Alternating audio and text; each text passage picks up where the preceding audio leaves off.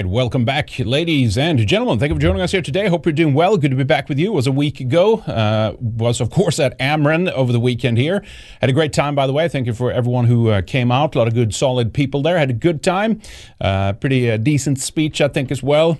You know, it's kind of a fog when you go in front of an actual live audience. I'm not sure if you guys experienced that or not, but uh, you know, it's a kind of a perpetual introvert to kind of overcome that. First, like five ten minutes is just kind of a blur. Uh, but then it, and it then it sorted out actually. So it's pretty good. But anyway a lot of good people there. So i'll mention a little bit about that here uh, throughout the show because uh, they're actually the uh, the usual suspects are targeting one specifically uh, speaker that uh, went to the conference. I'll mention that real quick. And there there is some housekeeping i guess we could do but technically why bother? There's a lot to go into today of course. Kind of behind a little bit on some of the news um, but I do want to talk about what's going on with Musk and Twitter because it's just kind of a well, it is a relevant thing, but it's it's interesting seeing these billionaires now being attacked in the way that they are uh, by the establishment. It looks like they don't really kind of comprehend what they're up against, uh, to be honest. But anyway, we'll talk more about that. And then, of course, tomorrow for the American audience, we have the uh, turkey uh, festivities coming up. So ha- happy Thanksgiving to anyone in the U.S. if you're watching. Um, and uh, it's going to be a good time, I think. And then we're heading quickly towards uh, Yule, actually. And uh, always a good time. We'll of course do some uh, theme uh, theme shows, I guess, on that too, as we usually do. However, today, boys and girls, it is actually Fibonacci Day. Did you did you know about that? I did not know about that. I just saw that on um, the uh, the what was it Bing or something? I think it was. I don't know. One of the search engines. Uh, they showed me the Fibonacci Day. Uh, kind of interesting. Golden golden ratio, golden spiral. Do you guys know about this? We should cover uh, some of the stuff, a, a whole lot more. Uh, some of the good old days. But check out, here's a quick little eh, animated introduction video to the whole thing, right? Mathematical, there's like a mathematical reasoning to uh, to nature, to the to the universe, right? Uh, because of course there is uh, there is thought behind it. It's not just a random shit that was smashed together. Uh, obviously, uh, the architects, the designer or designers uh, definitely have attention to detail. But anyway, check this out. I thought there was something different to start the show on here today. Check this out.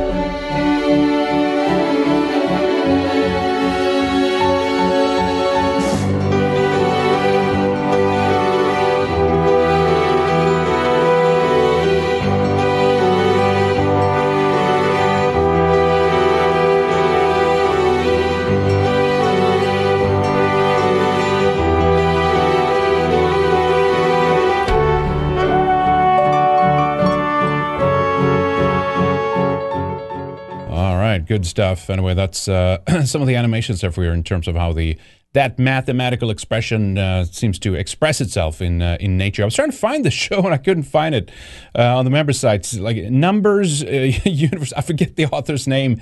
It was a it was a show. Basically, we went through from one to ten. Uh, of the different numbers and like how you see the, the expression of them. It's kind of like, I mean, it's not really, this is not numerology. It's just kind of how it's intelligent design, essentially, you could say, uh, you could argue.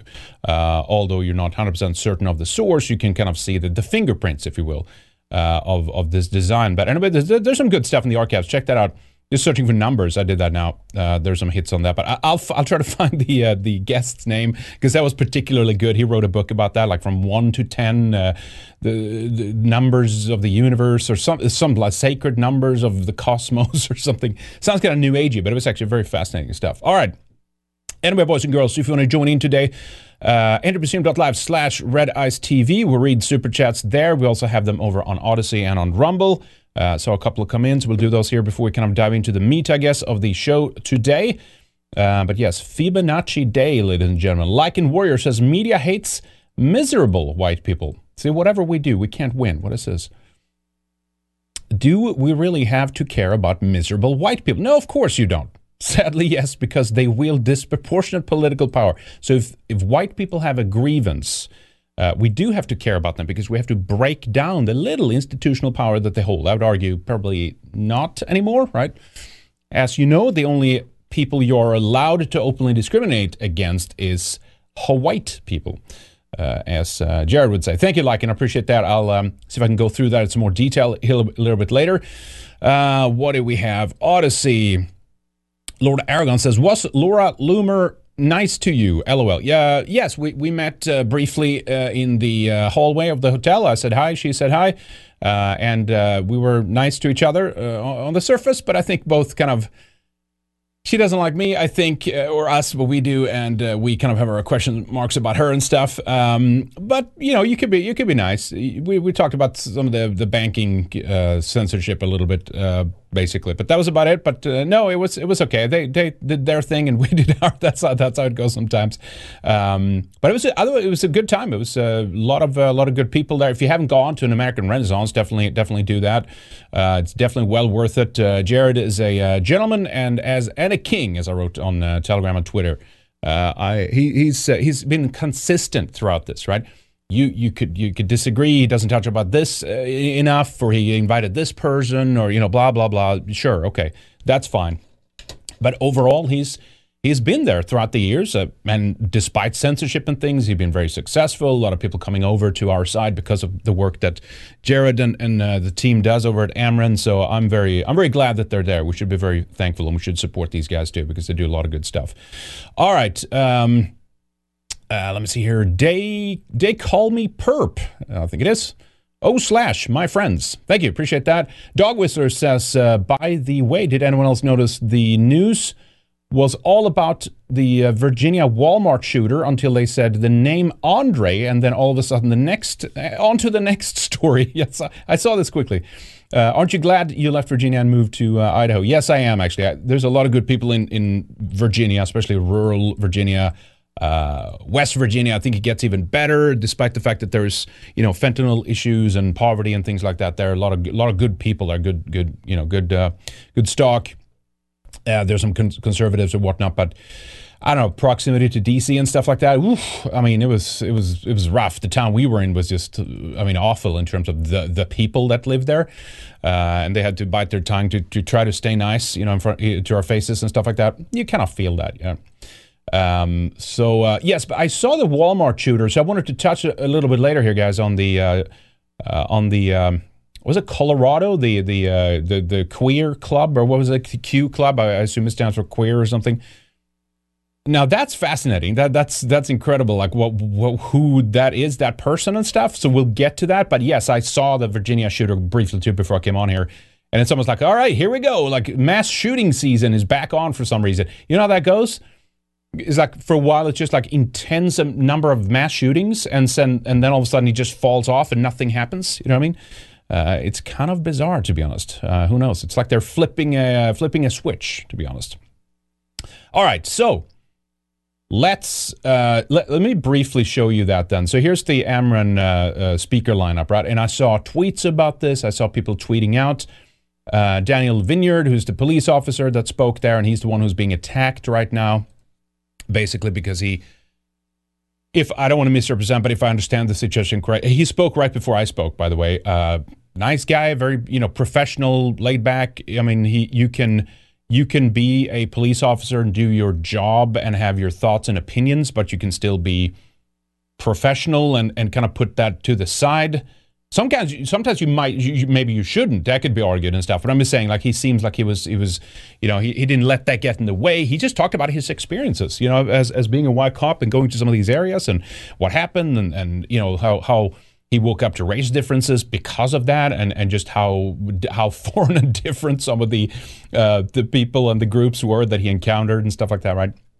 So I guess he didn't quit soon enough. He is retired now, I believe, technically. Again, I could be wrong on some of this here, but he retired, and but but he had spoken to Jared Taylor on uh, AmRen like an interview back in May when he wasn't retired, and so now they're digging this up and basically, oh my God, he was still working for the Boise, uh, that's Idaho there, uh, the Boise Police Department at that at that time. So you know this is a white supremacist conference, so he's ba- bad, and this has to be investigated and stuff. And so that's what uh, was uh, happening here now. Uh, Boise mayor launches investigation into retired police captain tied to white supremacists post. okay. Boise Mayor Lauren McLean told the city and union leaders that, a, that she will not tolerate anyone who tries to impede an investigation into a retired Boise police captain with ties to an organization known for white supremacist views. This is great. News broke over the weekend of retired Boise captain Matthew Bring- Brynjolfsson, I guess it is. That sounds like he could have uh, maybe Scandinavian uh, roots there. Uh, planned appearance as a speaker at the American Renaissance Conference. The conference is held by an organization. That this, this is like okay. How do we first mis you know? And it's like, how do we right out the gates kind of if you don't know about them, just know how bad they are, okay? And that's why the police is bad for, for speaking there. And this is like the conference held by an organization that has published posts arguing that people of color are inherently less intelligent than white people and contribute more to crime and other societal ills. And it's like, okay, that, that's that's not technically wrong, right? They've argued like, yeah, there's racial differences. That's that's why you have difference in outcome. But you know what I mean, though, right? The way that it's pivoted towards that of like just like let's have the most uh, what will cause most outrage and impact. So now we can link the police officer to this white supremacist organization, and that's it, right? So anyway, it looks like they're going ahead with some investigation of the guy here. I don't know what they could do potentially. I mean, this is kind of similar, I guess, to like when a, I don't know, like a tenured professor or something, they get their, uh, you know, uh, tenure revoked, although you're not supposed to, right? So they might be able to go. They might want to try to go after his, you know, retirement or his pension or something like that. We'll see what happens. Um, I guess I was surprised too. I wasn't dragged into this because you know there's always a problem. I made its point during the speech too. But there's like as soon as white people that don't like agree with the general sentiment of of where things are going, as soon as they live somewhere, it's like a problem. You know, you see articles like that about like how Maine is too white or New Hampshire and how do we diversify an entire state and West Virginia is nice and lovely, but it's just too damn white. Like what what is that? You know, kind of thing. And of course, those articles are, are you know, written about Idaho as well, especially northern Idaho, where we are, right? Um, so anyway, we'll see what happens here with him. But he was, uh, from my uh, judgment, I didn't spend too much time with the guy, but you know, we, we, he seemed like very genuine, very nice guy, maybe too nice. You know what I mean? Uh, to be honest, professional. And uh, it's good that we have some of these police officers just sharing their experience of what they're what they're encountering out there. Um, and again, just I mean, the basic fact here is that if you are going to operate a society based on lies, it will never stand and never last. Even if truth and reality is not like maybe. Uh, it, it, maybe it's not fair or whatever term you want to use. It, it's it's like because of well, there are differences. There are different outcomes. They do things in some way. We do a thing in a, you know some things other ways or whatever. If you, if you start from the premise that that there are differences, you're to do a whole lot better, I think, as opposed to try to you know shove equality into this you know into the way of life and in how you design society and and and if there's there, therefore a difference in outcome that can only be ex, you know explained by white people holding others back you know and things like that. Uh, you know this stuff. But anyway so we'll see what happens. We'll follow up on that here. But they you know in this piece is from like Idaho Statesman which is like a paper uh, bought and owned by like a bunch of California liberals now and stuff like that so it's just the same thing over and over again. Blah blah blah. White supremacy, Nazis, and stuff. And how how could he be allowed to work on the force while he uh, he talked to Jared Taylor? We can't believe this. You know. So we'll see what happens there with him. But. Uh, uh, very good, uh, very good speech. It, it, should be out online, I think, uh, at some point. So if uh, some at some point, so if you want to check out the speech for yourself and what he said, that could be good. Uh, follow AmRen.com, of course, for updates. And oh, by the way, so the speech I did um, they had a mic you can actually uh, like take off. So I wanted to walk around a little bit because I was the only one that had like a slide presentation. So I wanted to read from the slides. So I walked away from a secondary mic that they had just for the cameras, which I didn't know at the time. No one told me. Uh, so the first few, few, minutes might not even be part of it. I'm not sure. Uh, Jared uh, whipped me in place uh, after a few minutes there. Hey, you got to stand right right here at the podium. Damn it. So anyway, good stuff. Okay, let me see here. What do we have? Uh, Sherlock Bear says, uh, How do you get notified about AmRen events? I had no idea what's happening. I would follow uh, just that, or their Telegram channel. They post about it there. Um, they are on Gab, I believe, as well. So that would be a couple of ways. But uh, they they hadn't held one since uh, 2020, I believe. Oh, wait a minute. Did they, no, they skipped one. They skipped the one 2020. They held it 2021. That's right. And now 2022. And they moved it to November. It used to be summer, summertime before, I think May or May or something like that. Uh, but uh, presumably, if everything goes as, as it uh, will, uh, next uh, next November, I assume they're going to have another one.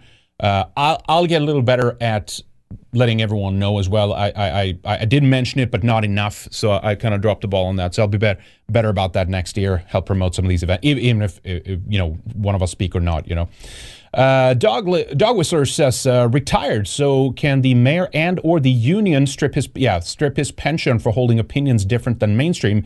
This is all getting closer to uh, linking social credit. That's what I would assume that they're trying to do. To be honest, to try to strip him. Uh, of that, uh, we'll see what happens. We'll follow up on it, but uh, that would be a you know, it's just so. I mean, you can find, as you know, everybody. I mean, out there, like you can find a, a million people that have been in you know official positions and they're just shitting on white people and talk about how the evil they are and their genetics is is steeped uh, you know in in the devil's blood or you know really like these absurd you know their genetics is uh, inherently evil and like all these things. And occasionally you know someone might have like kind of got a little bit in trouble or something or they you know they lock their twitter account and stay quiet for a while until it blows over but then it's uh, back to business as usual he didn't say any of those things like comparably. Like he didn't he didn't talk about how others are evil and stuff. He just talked about like their differences. There's racial differences that they they're they're they did things which he where he grew up in would never even assume that people would do when it came to like violent acts and things like that. And he patrolled a lot of black areas and, and other areas right? And he said that was a shock to him right? He, he couldn't you know he wasn't even like you know fit, like, didn't know how to deal with some of that stuff essentially even the police, uh, the the the captain when he started, I think he said, um, pulled him away from certain areas. Like you get you you never go back to these streets right here. It was kind of funny when he talked about some of that stuff. Um, but yeah, so it's it's completely absurd. My my point is, if they would do this across the board, there would have been you know millions of people that have been targeted for this. But uh, but as we know, it's just uh, a problem when white people assert themselves and and uh, and openly talk about what they what they think and what they feel. Uh, all right, so what do we have? Black Phillip here. Henrik, have you seen uh, Denmark is threatening to pull out from FIFA over the? I have some World Cup stuff. Yes, coming up uh, over the World Cup and LGBT. Uh, this is peak global homo personified. Also, D, um, DLive quietly lifted the ban on all of their chats. Very odd, really. Okay, that's bizarre. I think the Red Ice page on uh, DLive, the yeah, the the Red Ice uh, channel on DLive is is gone. You can't even you know hit that anymore. But it's just stuck in like my Restream um, program or software or uh, website service. So it st- still streams out to DLive for some reason. You can't reach like the front end of it, but apparently people still get notifications stuff. I haven't even so I haven't turned it off, so I don't even know what's happening on the back end. Uh, but all right, I'll check that out. I mean, DLive is kind of dead, but uh, uh, that's always fun to know anyway. So they're changing things basically, right? Yes, we'll get to FIFA there too. Um, there were some stuff on that which is kind of funny. The World Cup it's being held in Qatar uh, this year, and they're fighting uh, they're fighting the uh, the gay the gay stuff. It's uh, kind of entertaining actually. All right, so uh, Elon did this real quick mention about it this year. Should Twitter offer a general amnesty to suspend accounts, provided that they have not broken the law or engaged in egregious spam? Now, I don't know if the, you know Alex Jones, people talked about him as kind of like uh, not patient zero. That that's that's not it, but like as one of the bigger high profile ones of like, will he let him back on? And so far, he replied to one of the tweets where someone said you should bring him back, and he said no for some reason. Alex did some replies on that on, on his end there over at Infowars. I'm just saying, I'm bringing it up because although it's a civil suit, right? The, the all the Sandy Hook uh, nonsense um, of of like him paying back. I don't know what is it now, a trillion dollars or something is that considered to break breaking the as technically he has not broken the law but do you see what i'm saying? Like well he's he got convicted in a court of law and he did wrong he defamed these people so therefore he's not going to be allowed. I'm, I'm not sure if that's what it is. I'm not saying that's the most important thing with, with all of this but that's just one factor to this right so that's good. The seventy-one percent thought that. So we'll see. And apparently, you know, some uh, some accounts were let back on there. Like the, this lady, remember, she was like big during the uh, the election between uh, Hillary and and uh, Trump, right? Juanita Broaddrick, uh, one of the ones who claimed she was raped by Clinton. I didn't even know she was gone from there. So anyway, she got her account back. Tons of other people.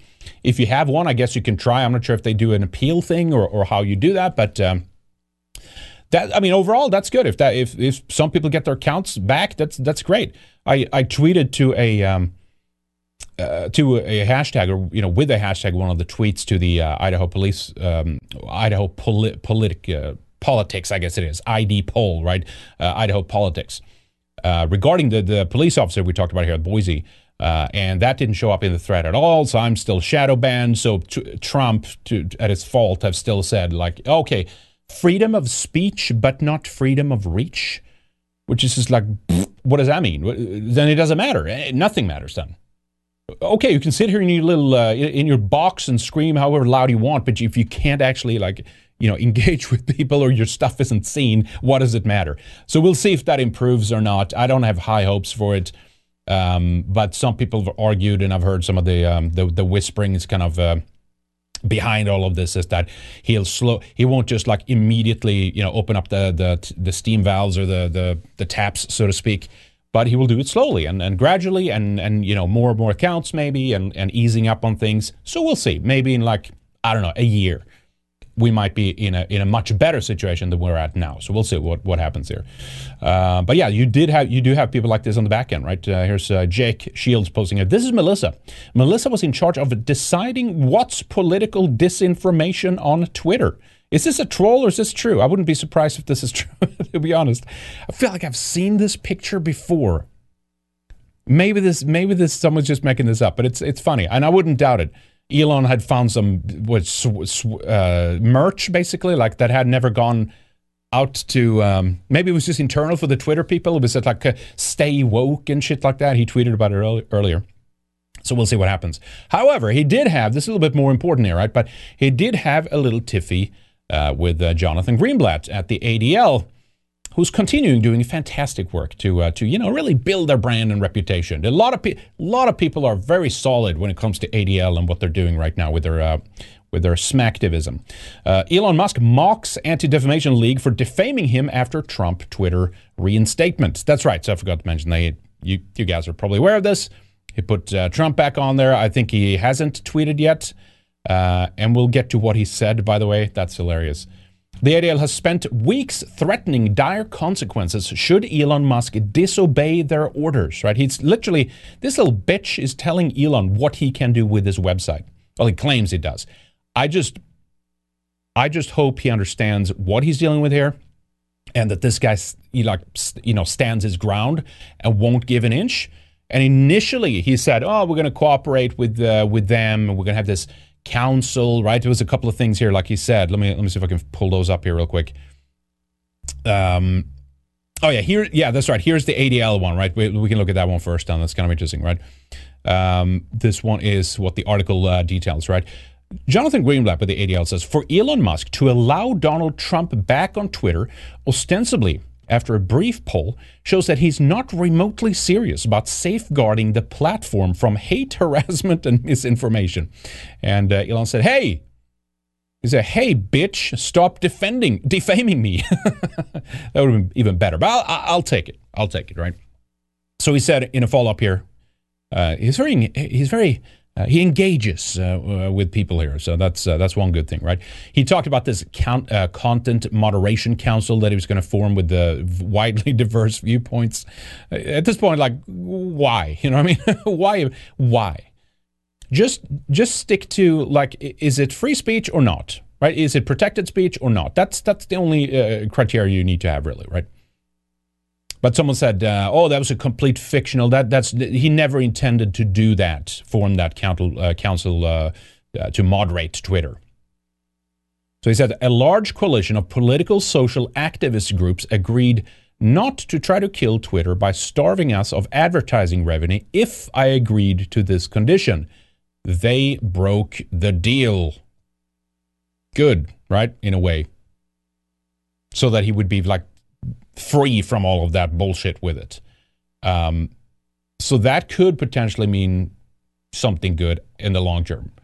Uh, we'll have to see what happens, but you know what they can do. As usual, they can basically just kick Twitter off of the major app stores. It, it, of course, doesn't mean that the website is dead after that point, but this is how how insane it looks from this point of view that it, the, the battle is um, is real. You know, what I mean, they truly believe it's the same it's the same lunatics that went after Trump and projected all these things upon him. And you know people like us were like well we wish he was that hardline about certain things. And he's just not you know what I mean? He's just he doesn't even think that much about this. And it seems very similar with Elon. He's very mercurial. He's very uh, uh, you know, on a whim does things. I mean, you've seen some of the stuff he did with like the check marks for eight bucks, and then that's back again. People trolled that aspect of the site, so he took it away again, and he's just like, it's kind of sporadic and it was like did you really? Did no one walk you through this or or you couldn't think through these scenarios yourself? Uh, so you know we'll see. But um, we'll see. The, the, the, app store gatekeepers could just uh, basically deplatform twitter uh, itself. So we'll see what happens on that front. Check this out. This is let me see. Where do we have this? Here L- listen to what trump said about uh, the twitter thing here right? So it's like you you're, you're back on twitter. Um, he enabled your account again so he started instead plugging uh, Truth Social, right? Check out what he uh, said in relation to that, though. But basically, what kind of uh, what kind of strong um, uh, issues do you have on Truth uh, Truth Social? Check this out, President. I wanted to pivot a little bit to uh, current events, as in happening in real time. I don't know if you've been following. Twitter is blowing up today. Elon Musk posted a poll that had over 13 million respondents so far asking whether or not you should be reinstated uh, on, on Twitter. Uh, my question to you is what do you think about uh, Elon Musk buying Twitter? And if you are reinstated, will we see you back on Twitter again? Well, I like that he bought it. I've always liked him. I got along with him very well. Uh, so obviously this is from a little while ago, but listen listen to what he said about Truth uh, Social here regarding that. So he's back now on Twitter, of course, but uh, check out what comes next. During my days as president, and I got to know him pretty well, uh, but I do like him. I've I've always really, you know, he's a he's a character, and uh, I tend to like characters, but he's smart. Uh, he did put up a poll, and I hear it's very overwhelming, very strong. But I have something called Trump. If you look, it's Trump owned, but it's uh, it's really fantastic truth. Was he going to say Trump social? Was that what he, I got something? It's called Trump. I mean, it's very Trump centric, but uh, Trump social. Social, and Truth Social uh, is is through the roof. It's doing phenomenally well. The press hates to talk about it, but it's doing phenomenally well. I think engagement is much better than it is with Twitter. And it's uh, taking care of voices that really want to be taken care of, and really smart voices, brilliant voices, voices that in many cases are both sides, but I can tell you there's a lot of voice for Israel, a lot of power for Israel in Truth Social. So Truth Social has been. Oh, and I'm getting like uh, clogged out there too. Uh, the, the, the the data choke is happening there. All right. Anyway, that's basically. And then they go back. Uh, the uh, interviewer guys there is like, oh, also I want to ask you about the Israel. Uh, no, sorry, the uh, the Abraham Accords, right? Which is like the the world religion kind of thing forming, right? That he helped to to bring about. So yeah, that's the. is he is he more tired than than I mean, I know he's getting older now and stuff, right? So it's it's it's rough. It's it's he's getting up there but man, it doesn't feel like we've been there and done that kind of thing. It's like, and that doesn't mean like, oh, DeSantis, you know. It's just, man, it's just, it's too, it's too, the rot is too deep in all these systems, and the people uh, who supposedly are there to do something about this are just too weak. That, that's kind of how I view it. Um, and of course, there's some that have left the era of politics a long time ago. I've always been like, yeah, sure, fight there too, but also, you know, do other things and prepare accordingly for like the day when like uh, all these uh, uh, mutant lunatics are going to be running the show and they have like uh, you know central bank digital currencies in place and you can't even make a move. Like then we need to have like existing parallel structures uh, essentially right? Um, so israel is big on truth truth social. Uh, one thing that's worth mentioning that is very positive on twitter is that the allegedly like the child porn have been out of control on twitter and the people there moderating stuff have, of course, predictably done nothing uh, about this, right? Um, so when uh, Elon took over, ba- basically um, within a few days or like a week or something, they started finally dealing with some of the hashtag that apparently is sharing this. And some people said that they had like people are purchasing this through the platform, or like at least like using the platform as like the connectivity. Uh, so like, hey, do you want to? Yeah, I can buy that. You want to sell this? Blah blah blah. Maybe they do that off of the platform, but they do the connection there uh, on Twitter, right? So uh, Elon Musk fights si- child sex abuse after Twitter's speech police refused for years.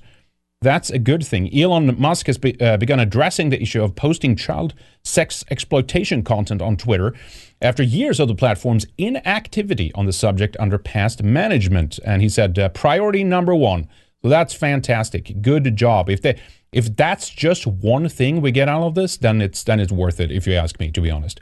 Uh, but there are some p- potential residual uh, positive side effects of all of this too that uh, might uh, we might still see, right?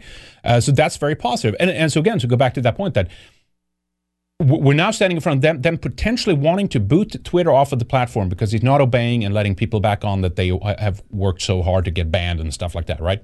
Meanwhile, of course, Massive problem before all of this with, with child pornography on Twitter. TikTok, same thing there. Private TikTok accounts harbor child exploitation content on the platform. The illegal child sexual uh, sexual origin orientation goes on in uh, sorry, post in private accounts. I'm not even sure what that is. I, am never on TikTok, uh, which are explicitly forbidden by TikTok's security policies, but nevertheless exists in abundant quantity. Of course, you know. So you think this would be enough for them to boot off? You know, to like deal with your child sex uh, trafficking and exploitation issue, or you're going to be booted off the, uh, you know, the app store? No, that's totally fine as usual. They can use this damn, you know, it's a, as a spy machine. They can use it as a, a child porn distributor, no problem. But if you have, uh, uh, you know, dangerous vo- voices on your platform that previously had been banned, then you have the threat of being kicked off of the app stores. Um, it, it, just, I mean, it's just so rigged and so dirty at every turn, right? And it reminded me too. We're gonna get into the World Cup a little bit here too, but while we're on the uh, uh, child sex uh, issue and the, the trafficking and the, the pornography and the LGBTQ stuff. Uh, check out this one. Apparently, a uh, um, couple of um, so-called drag queens in Sweden received uh, death threats a while ago.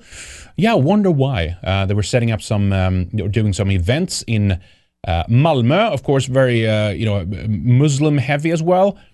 I'm not sure though that any of the uh, alleged threats came from that uh, particular group. But regardless, what a shocker! Eh? Who could who could have thought that there would be uh, not getting any pushback from this? Uh, Swedish drag story hour star promotes sick pornography for children. Of course they do. It's the same thing every time that they, they the slippery slope is real, right? It's uh, where's that image? I got to show that again. You you've seen it, but it's like it's it's worth to bring that up, right? I mean they they you know, we make fun of it, uh, but the reality is that you begin to advocate for uh, for you know equal uh, what was it uh, uh, gay marriage essentially right? And then eventually you you come back to where we are now and now it's basically like we need access uh, to your kids. That's basically where we're at. And people talked about this and no no that's not going to happen. Let let us get married. To bake our cake to use our pronouns we'll force you to use our pronouns Allow minors to dance for us in drag. Let teachers choose your kid's gender. And then it gets worse, of course. Let, let us, uh, you know, give us access to your kids now. It's real, folks. Uh, when you thought Drag Story Hour for Children couldn't get worse, one of these leading stars of the movement promotes pornography to his minor followers on Instagram. So that's another one that has issues with that, Instagram. And of course, the whole establishment backs him up. The Drag Story Hour movement has been widely discussed in right wing and conservative circles in the last few years. Liberals and other leftists are fighting hard to promote the phenomenon of sexually provoking men in women's clothes. Reading stories, not seldomly with LGBT themes, to small children in public financed libraries. One of Sweden's story readers, is a man who calls himself Miss Shameless Wine Whore. Usually, that would be enough of a red flag to keep him away from children, but Swedish public libraries find it a great idea to put small children in the lap of the self acclaimed wine whore. On his Instagram account, at shameless underscore wine whore, now in private mode. See, that's what I said. That's a, they get a little bit of flack. That's what they do. They just put it in private until it blows over, and then everyone forgets about it. Maybe we shouldn't forget about it. That's all I'm saying. Maybe we should remember these people and how they're trying to target kids. He promotes different weird stuff to his young audience that he's recruited at the, library. One of the things he's recommending for children is a quote erotic coloring book. Do you remember uh, coloring books from your child- childhood? I guess they were filled with animals and stuff and not with hardcore pornography uh, like this one. One of the pictures of the coloring book features a grown man masturbating while licking a doll. Clearly flirting with child pornography. Absolutely one. Yeah, so this is fine on Instagram. Oh, it's just a cartoon. It's fine, you see. Naturally, many people got upset with this, and there were calls for the public to shut down a drag story hour in the libraries. Some, alleged went, uh, some allegedly went so far as to threaten the libraries. Yeah, I, I totally understand why uh, who's answered by hiring guards outside for taxpayers' money to put outside the library. That's right. We need armed protection from these uh, people that don't want to allow us to give get access to their kids. Isn't that remarkable? The left-wing media and the LGBT organizations quickly defended the drag queens and the pornography that they promote. Swedish gay icon Jonas Gardell called Miss Shameless Wine Whore a quote great integration project to teach immigrants about homosexuality. Yeah, that's that's where it's all about right there. They're here to replace us and become gay just like us, right? That's uh, that's definitely going to happen. Uh, the promotion of the erotic coloring book was first noticed by conservative commentator Mira Aksoy, who published it on Twitter and later on Samnytt.se. The author of the coloring book, Magnus Fredriksson, responded by repainting the image and swapping the molested doll with Aksoy's face. There you go. I guess that's funny. Do you think any feminists came out in defense of Mira Aksoy when this happened? Of course not. Instead, they cheered the pornographer on and joined in on the, I would call him pedophile, right? Uh, joined, they, they cheered on the pedophile and join in on the insults, calling Aksoy a racist and a transphobe. Ah, all right. There you go. So that's happening. That's that's uh, your your update from uh, from Sweden right there, folks. What wasn't uh, the, the other brand here? They got a little uh, flack over uh, last couple of uh, days here. Uh, B- Balenciaga is that how you say it? I don't even know how you pronounce that. Uh, Italian, I presume. Wasn't that one of the uh, companies that Kanye worked with, or he had some deal with them, or something like that, and they, they ended up dropping him? Maybe that was maybe that was a good thing. I don't know, call me crazy, but considering what we're going to see here next, maybe maybe that's not the kind of corporations you want to do business with, right? So they've apparently apologized like that's mean like that means something.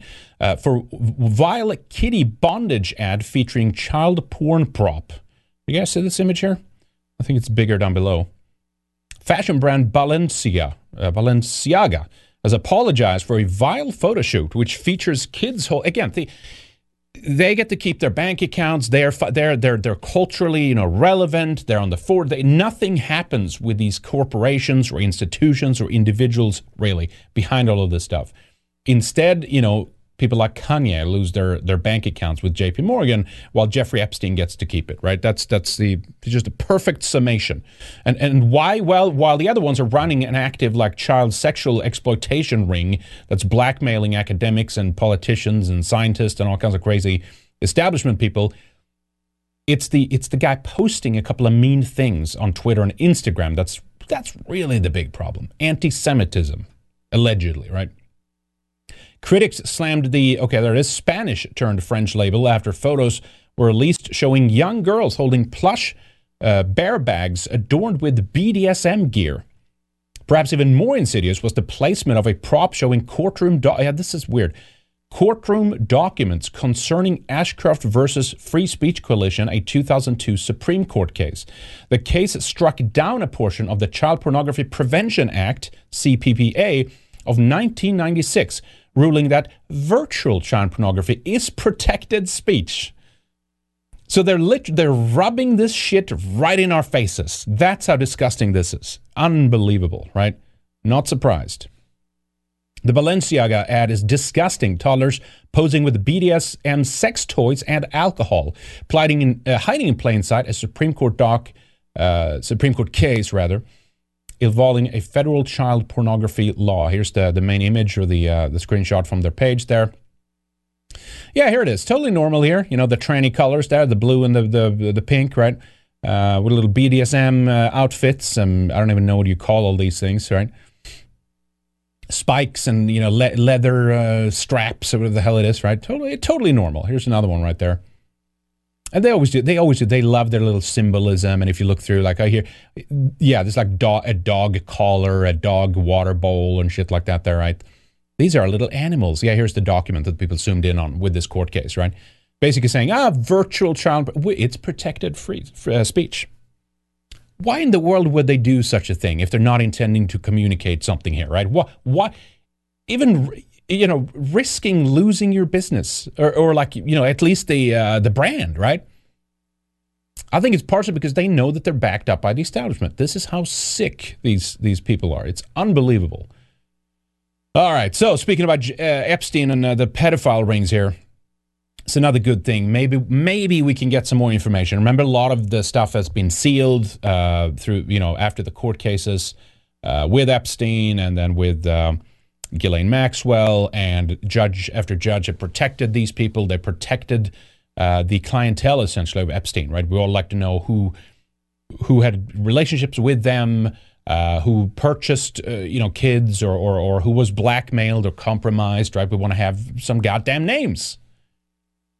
Dozens of court documents relating to eight of pedophile Jeffrey Epstein's associates, including billionaire hotel magnate, will be unsealed after judge rules public interest outweighs rights to privacy.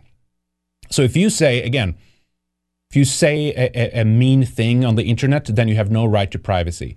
Uh, if you, however, molest children around a sex pedophile ring, then all of a sudden you do have uh, rights to privacy. Isn't that amazing how that works? So anyway, this is a good thing, right? Judge Loretta Preska on Friday ordered, I think this last Friday, ordered dozens of documents related to Jeffrey Epstein's associates to be unsealed the bombshell papers are part of a defamation case that victim Virginia Roberts Giuffre brought against the financier's madame and facilitator Ghislaine Maxwell. The judge overrode objections from Tom Pritzker, the billionaire executive chairman of the Hyatt Hotel, and of course he's uh, he's the uh, they have a um, like a transvestite brother too, I think, right? But this is the uh, is it the governor of Chicago or what do you call it? mayor of, mayor of Chicago, right? The um, uh, what's his first name again? The other Pritzker. I think they're related. I think this is the same guy. Um, mega wealthy. They'd be pushing the tranny stuff forever. Um, Illinois. I mean, if you, there's just so much stuff. If you look at Chicago specifically, uh, of just the corruption, the history there, some of the organization. I, I actually we covered a thing in the, I think it was the previous Weekend Warrior show. Check that out regarding what happened back in 1933 in Chicago at the World's Fair there. Just um, fascinating. Let me just put it that way. Some fascinating rituals that took place there uh, during that um, stuff. Is it the Illinois? Oh, yeah, is it the whole Illinois governor he is uh, of, of Illinois governor? Okay. Anyway, super corrupt family, and one of them are pushing transhumanism and stuff like that. I forget what that uh, that freak is called. In his submissions to the court, Pritzker claimed it would be wrongfully uh, wrongfully harm his privacy and reputation if material related to him was made public. That's right. So even if you have, uh, have, have what potentially have uh, have sex with kids or something, well, that could harm my reputation. You see, yeah, tell that to people who post something mean online or or, or have their uh, entire career and like lose their jobs and ruined relationship because they said a, a racist thing on the internet. A total of 16 non-party does. I'm not sure what term that is. Objected to the release of the files being made public, and half have already been dealt with by the federal court in New York. The latest batch related to the remaining eight, referred to as Does, like John Doe, 12, 28, 97, 107, 144. These are some uh, uh, Fibonacci numbers right here. Uh, in, in honor of the day. 147, 171, and 183. All right. Is this the Pritzker guy? Yep. Billionaire hotel magnate Tom Pritzker, uh, who's objecting to the unsealing. Of course they are. So we'll dive through this in a little bit more detail uh, when we have more uh, information about the uh, court docs. Uh, but this is one I caught last Friday, just before going on um, uh, doing my AmRen speech here. So this is worth to be aware of. But as I said, I have more. I have more to look into when it comes to the story. Um, here's another one too. This is this is fascinating here. Man who allegedly threatened New York City synagogue is Jewish and he's a kin of a Holocaust survivor. Imagine, imagine my shock as I go. This has got to be a world's first. Have you ever heard of such a thing? You telling me, you telling me someone is kind of trying to benefit from uh, a, a victim status, essentially? That's incredible. One of the two men accused of plotting to attack New York City synagogue is Jewish and the grandson of a Holocaust survivor his attorney claimed in the court Saturday. Matthew Mahrer, 22, was ordered uh, uh, was ordered held on $150,000 bail at his arraignment in Manhattan Criminal Court on charges of criminal possession of a weapon, though his lawyer asked that he be released on his own reconnaissance. Yeah, sure. There are a lot of questions here. Defense attorney Brendan Frasick said of Mahrer was allegedly been diagnosed with autism bipolar disorder, anxiety, and ADHD. Well, there you go. That explains everything. It wasn't his fault. He has he's a little bit spurgy, right? He has some uh, bi- bipolar issues, so he's totally forgiven. My client is of Jewish heritage. He resides with his parents and his grandfather, and he's actually a 93 year old Holocaust survivor. Uh, and my client is part time caretaker, the uh, attorney said. Mahrer and pal Christopher Brown were busted Friday on the Long Island Railroad with Brown carrying weapons and a Nazi armband. Yeah, will you look at that, according to police sources. There we go. The Nazis try to attack a synagogue. Can you believe such a thing? Man, we have such a Nazi problem, don't we? Cops seized a loaded handgun with an extended magazine, a bulletproof vest from Mahrer's Upper West Side apartment that he and a buddy allegedly planned to use in a synagogue attack, prosecutors said. Mahrer's defense attorney Brandon Freight, Freight something uh, like that, argued that his client has no criminal history and said he's of Jewish heritage. So that well, well, that's a, that settles it then. He should be let go because he's of Jewish heritage. I, I know he's not saying that, but that's like funny, right? Well, Your Honor, I mean, our our per, our alleged perpetrator is white, so you know, in in, in lieu of white uh, privilege, uh, I, I'm I, I don't think you have any other option but to let him go, right? because that happens every time. Uh, let me see here. Was it, but, but Mahrer had no criminal record, and his parents had cooperated with cops. His attorney said the accused had spent time in homeless shelters before moving in with his parents about a year ago. Uh, based on that, Judge, my client should not be implicated in anything involving hatred towards his own people and his religion. Holy shit! Well, but you did you did this, right? You would you could argue that the, the if there's any mental issues here, uh, it's partially, of course, underlined and exacerbated by this climate of like, oh my God, it's like we have a Nazi problem in this country. They're trying to blow up synagogues every wherever which way you turn. Right? So eventually, when you don't get that uh, violence, when you don't get that terrorism, you've seen, I mean, how many times have we covered stories like this now? They have to go out and actually do these things themselves to prove how bad it is. And sometimes that's even the argument. Like, this is so bad, we have to. We have to essentially take it upon ourselves to underline what a big problem it is. You've seen arguments like that. All right. Anyway, fa- fascinating uh, uh, story because because uh, who knew that uh, this could ever be an issue, right? Um, all right. Let me do a couple of other ones here. This is talk about, you know, we talked about, you know, like being, you know, censored or let's say, um, you know, doing doing hateful things and you know that these people are basically being you know uh, frozen out of society they get there's financial censorship now there's all these issues that happens to these people that basically is uh, to to be to simplifying the term that are in some way or another anti-establishment now there's a real problem with actual dangerous people though that are doing shit that's so crazy that they should be excluded from society and never be uh, uh, allowed near to any kind of mass communicatable device at all for, for the rest of their lives, such as this guy who's actually trying to start World War III. I mean, you got to prioritize like the level of like uh, of harm actually done or intended harm actually done. We're talking about people that shares a, a wrong opinion versus people that are trying to like start World War III, right? or uh, blow up their own synagogues or whatever the hell he intended to do. Go and shoot up people in his synagogue to blame it on, uh, uh, to pose as a, as a national socialist, right? But uh, at, at least they fired this guy. AP and I fire a reporter who risked triggering World War III with Polish missile misinformation.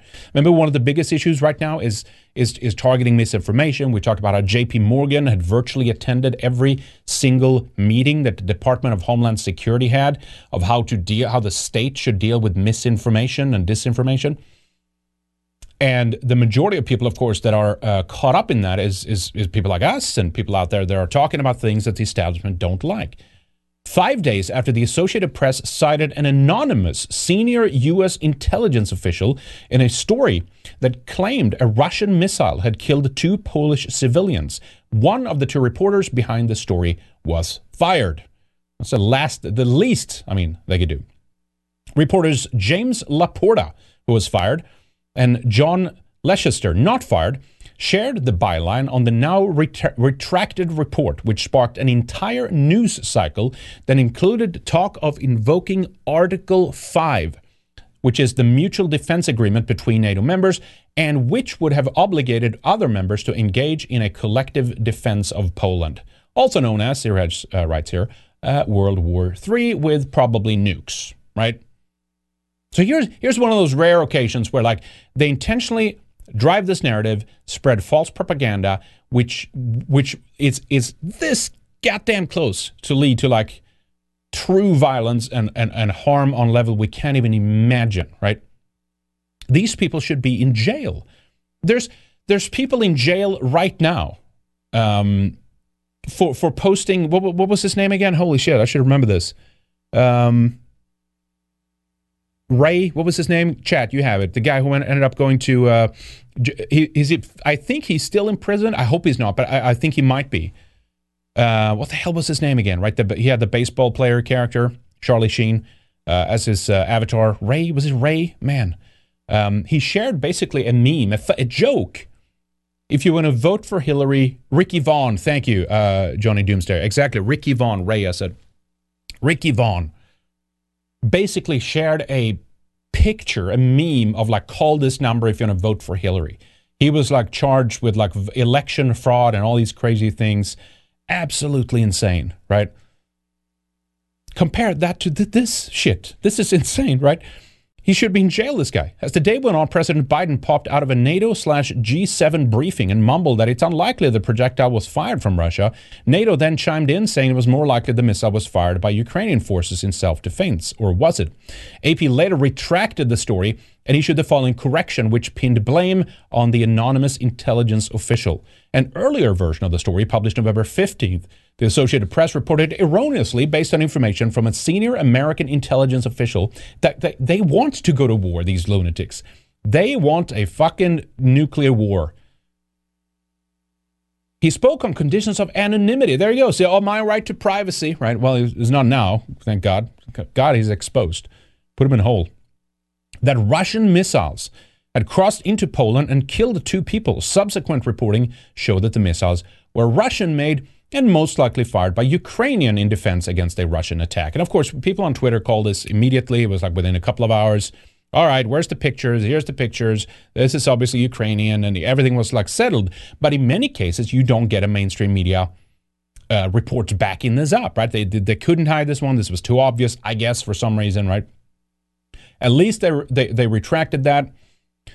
Um, According to Mediaite, AP requires two sources to, uh, for confirmation on this type of reporting when both are anonymous. No word on who edited the piece or what their fate might be. See, they're, they're still they're covering for their own, right? On Monday, the Daily Beast reported that Laporta had been sacked for erroneous reporting, while Leicester has, as of this writing, kept his job with the wire service. Remember when AP cited anonymous U.S. intelligence officials to suggest that Zero Hedge was spreading Russian disinformation? Same energy, and wouldn't be the first time anonymous officials turned out to be bullshit. Meanwhile, on his Twitter feed, here we go. Here we go. Here's the guy here. Why don't you give him a, a nice follow over there? Jim Laporta course, be nice, be respectful. I'm not saying don't do anything dumb, but I'm saying keep an eye on this guy and see what he does. He's at a birthday dinner at, at his favorite restaurant right now. All right, good stuff. Waffle House. Seems like the clientele. Um, all right, so speaking of Russia and some of this stuff here, right? So uh, they're being blamed now, of course, for higher uh, prices here during uh, American Thanksgiving. Giving. USDA uh, blames Russia for rising prices of Thanksgiving dinner. The American Farm Bureau Federation says the average cost of a Thanksgiving dinner is up 20% compared to last year. And I think it was already up, it was like 15 or 10% last year, too. Uh, the Department of Agriculture says that Russia's ongoing war in Ukraine is one reason why your Thanksgiving dinner cost more than it did last year. Now, is it technicality? Uh, yes, that is correct. I mean, we're talking about uh, you know, less supply chain issues, less fertilizer. I mean, we've seen nothing yet. Well, we've talked about this over and over. But it's funny how it's just you, you, you they can just say, well, the guy who lashed out is the problem, and and you're not allowed to to have kind of a logical through line here, I guess, and, and, and think like, okay, well, what what provoked them into the action that they take that they took? Maybe maybe they are partially responsible too, or is it just no? It's no, no, it's just Russia, right? For them acting in their national interest, that is just you know that's the only thing um, uh, you can you can blame you, you blame them for that, right? Any other country, I mean, imagine them putting like bioweapon labs and uh, I don't know missiles on the border, you know, of between Canada and, and, the U.S. or Mexico or something like that. It's it's kind of the equivalent of that, right? Uh, but then it wouldn't be no, no, it wouldn't be their fault for provoking them. It's just the guy who's lashing out and defending himself. That's the issue. You could argue, oh, they're not defending themselves; they're the aggressor, or whatnot. But I mean, they painted them into a corner essentially. They're losing out demographically. Russia is a, is a, actually in a very bad spot, as so many other countries are um, when it comes to their demographics and stuff like that. And this was essentially the only time they could do something like that. Like if they w- wanted to restore some kind of semblance of security for themselves, you can argue whether that's right or wrong. But I'm just saying from a survivalist point of view, as a, as, as national interest and, and as them being logical in what they're doing, this was like the only time they could do it. And of course, they, you know, the NATO side and, and America, and, and Ukraine too, for that matter, exacerbated the problem. They didn't try to like cool off on it and back down and and try to be reasonable and, and, and, and amicable. It was just like push, push, push. And eventually they spurred out, you know, and, and Russia did what they did. A USDA memo this month says turkey prices will be higher because of this year's outbreak of highly pathogenic avian influenza, HPAI, which led to the death of 8 million turkeys in 2022.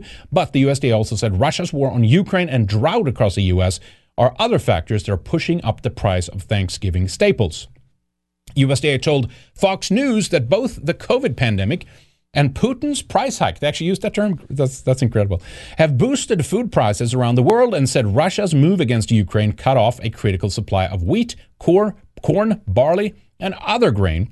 Russia's war in Ukraine plus the pandemic have put pressure on food prices, USDA says. Yeah, no shit.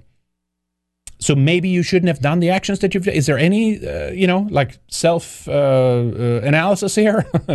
no, of course not. As I said, then you have the agri- the um, the fertilizer issue, right? Potash, ammonia, nitrogen. Like you have all these things that are coming out of that part of the world. Um, you have the energy, right? Much of the um, nitrogen, uh, sorry, ammonia, right, is being produced by the Haber process, which is basically taking natural gas or, or hydrocarbons, uh, you know, through a kind of a complex procedure. All of those things are, you know, consequential now. So the energy uh, thing alone, the, you know, that we're losing out on, you know, like Russian gas and, and crude oil and stuff like that, that just as one single issue would have massive consequences. But now on top of that, it's the fertilizer issue, then it's them as a grain supplier, then it's them as mineral supplier. It's all these things. The, the, the West should have had a good relationship with Russia. They should have been on good terms with them and traded with them instead, right? You'd think that would be the logical thing. But uh, no, we had to go through the Great Reset. Therefore, this move uh, was necessary. That's how I view this. Anyway, so we'll see. So, so you know, in, the kvetching will uh, will commence here when it comes to the uh, increased prices. as it should, I guess, because uh, a lot of the people responsible have, have, of course, created the situation for us. They've, they've uh, led people uh, hoodwinked, uh, blindfolded into the situation while they're waving their Ukrainian flags and, you know, showing their, uh, their uh, you know, their vaxxed band-aids on their arm and stuff like that. But in reality, those are the things that have caused, produced a lot of the problems. Um, and it was it was bad even before the pandemic. To be honest, we're heading that way anyway. As I've made the point many times. Uh, all right, so another um, one, another globalist here got smacked around a little bit the other day. Macron, it could actually be from uh, earlier today. French President Emmanuel Macron gets slapped by a woman after calling for a one world government. Check this out.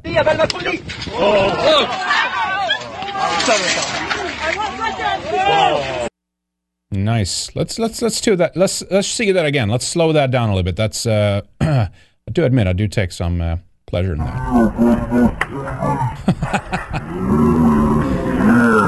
nice. I want to hear the whole speech in front of that though, or like, uh, uh, let me let me back up there again.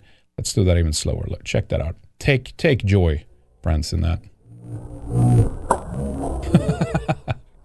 there we go. That's business. I wonder what's going to happen with her. She's probably going to be like imprisoned and tortured for like 20 years for daring to lift his uh, her hand rather uh, against the uh, the new emperor. All right, so we got this uh, mass shooting stuff in uh, in Colorado, uh, boys and girls, taking place, and we've had some interesting developments when it comes to the identity of this person. And now they're claiming that um, he, he, he is identifying as a non-binary in court documents.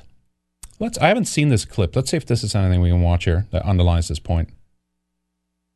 Attorneys for Karen, court documents filed today do re- re- reveal more about that gender identity.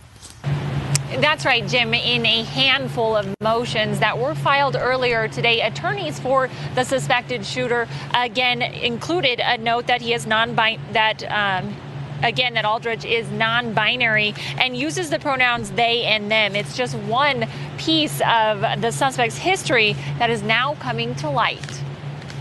As the investigation into the deadly shooting at Club Q in Colorado Springs continues, more about the suspect, Anderson Aldrich, is uncovered. Everything from their encounter with law enforcement last year here we go. So, of course, he was known to police. It's always the same story. When you look at his dad, we'll look at his dad in a moment. You're just like this. This is a total. I mean, if he acted on, like alone and genuinely on his own, they let it happen. Let me just put it that way. But I think it's far more sinister than that. I think that this guy was led uh, led around the nose, essentially. Um, it, it, has all all the the uh, telltale signs that something is amiss with this. It's like he fits that character profile of what they need to basically manipulate something someone into doing this thing. Uh, yeah. A case that was dismissed for unknown reasons. There you go. Their- unknown reasons. I, I, look. I haven't seen this before, but it's like, we can we. Uh, he seems to have mental issues. His dad is a meth head. Yes, okay. They're kind of weird. Can we? Uh, I don't know, but can we? Uh, can we work with this in some way? Can we? Can we kind of benefit from this a little bit? Do you think? Own gender identity. In recently filed court documents, we've learned Aldrich is non binary and uses they, them pronouns, raising more she. questions for those. There we go. So that settles it, right? Here we go. Have, we have the, uh, the LGBTQ mass shooters. All righty, make of that what you will. Here we go. Searching for a motive behind the attack. While others, some who were inside the club that night, say details about the shooter are the least of their worries. I feel like I, I know everything I need to know about him and where he comes from and his perspective. An even deeper. Uh, uh, really? Do you? Okay. All right. Sure, man. Dive into the suspected shooter's history. And that's like the lazy, that's a lazy response, right? I think we've heard enough from this evil man. it's like, come on, like, is you're not going to investigate this or look into it? Like, oh, it turns out he was like a. I mean, I, there's other programs today. They don't even name that, but you know, the popular vernacular reference, right? Oh, he was a MK Ultra victim. This guy, essentially, he's being groomed by police or intelligence officers or something like that, right? What's the odds? Well, this day and age, it's actually goddamn high. Let me tell you that. Oh, I think we've heard quite. Let's not even talk about him anymore. Let's not. Inf- nah, that's right. That's right. Let's not investigate. Let's not try to find out what the hell went wrong. Uh, and, and, and again, getting to the the source or the root of why these things keep happening and why it's beneficial to the establishment. History and court documents show they changed their name from Nicholas Brink to Anderson Aldrich at 16. Born in Texas to Aaron Brink, an MMA fighter and porn actor with his own criminal past. this is just, I mean, it's so bizarre when we look at the next, the video of this guy. He's like, you know, they're, oh, they're conser- This was the narrative, right? They're conservative and they're like, oh, these, these Republicans and stuff like porn actors and meth heads and like no there's nothing like there's nothing trad here at all whatsoever you know what i mean they're just I'm saying that they, they create these guys as like kind of a character, you know. Oh, here's a eh, here's our conservative guys over here, and then they have like this whole shady history and like you know from smut to like illegal stuff that they've been involved in, and then we find out later, oh, they were known by police, they had several run-ins, and then later on it turns out, yeah, they. Uh, they um, uh, the, the, deals or a plea deal with the police or you know things like that right that's usually how this thing goes and this you know story just uh, it's it fits like a glove right well, Colorado Springs police have said the suspect's mother, Laura Voepel, has not. Now, now check out these two here. Uh, crazy they might be, right? Crazy they might be.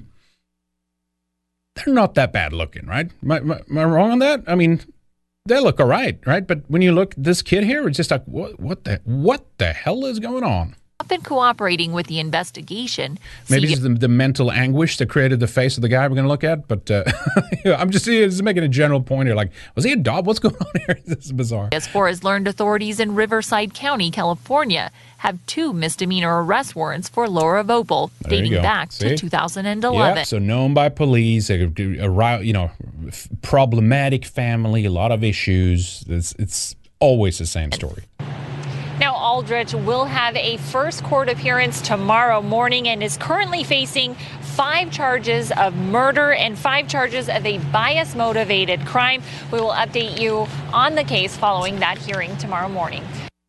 All right, there we go. So, uh, let me see if we can find a picture of him here. Then, yeah, here, here, here he is. Right, there's other pictures. It's not the best picture here, but the New York Post had this, and it's a classic like Adam Lanza. Uh, what, what was the um, the Batman movie theater shooter? What was his name again? Maybe Chad has it. it was a few years ago since I went through this again.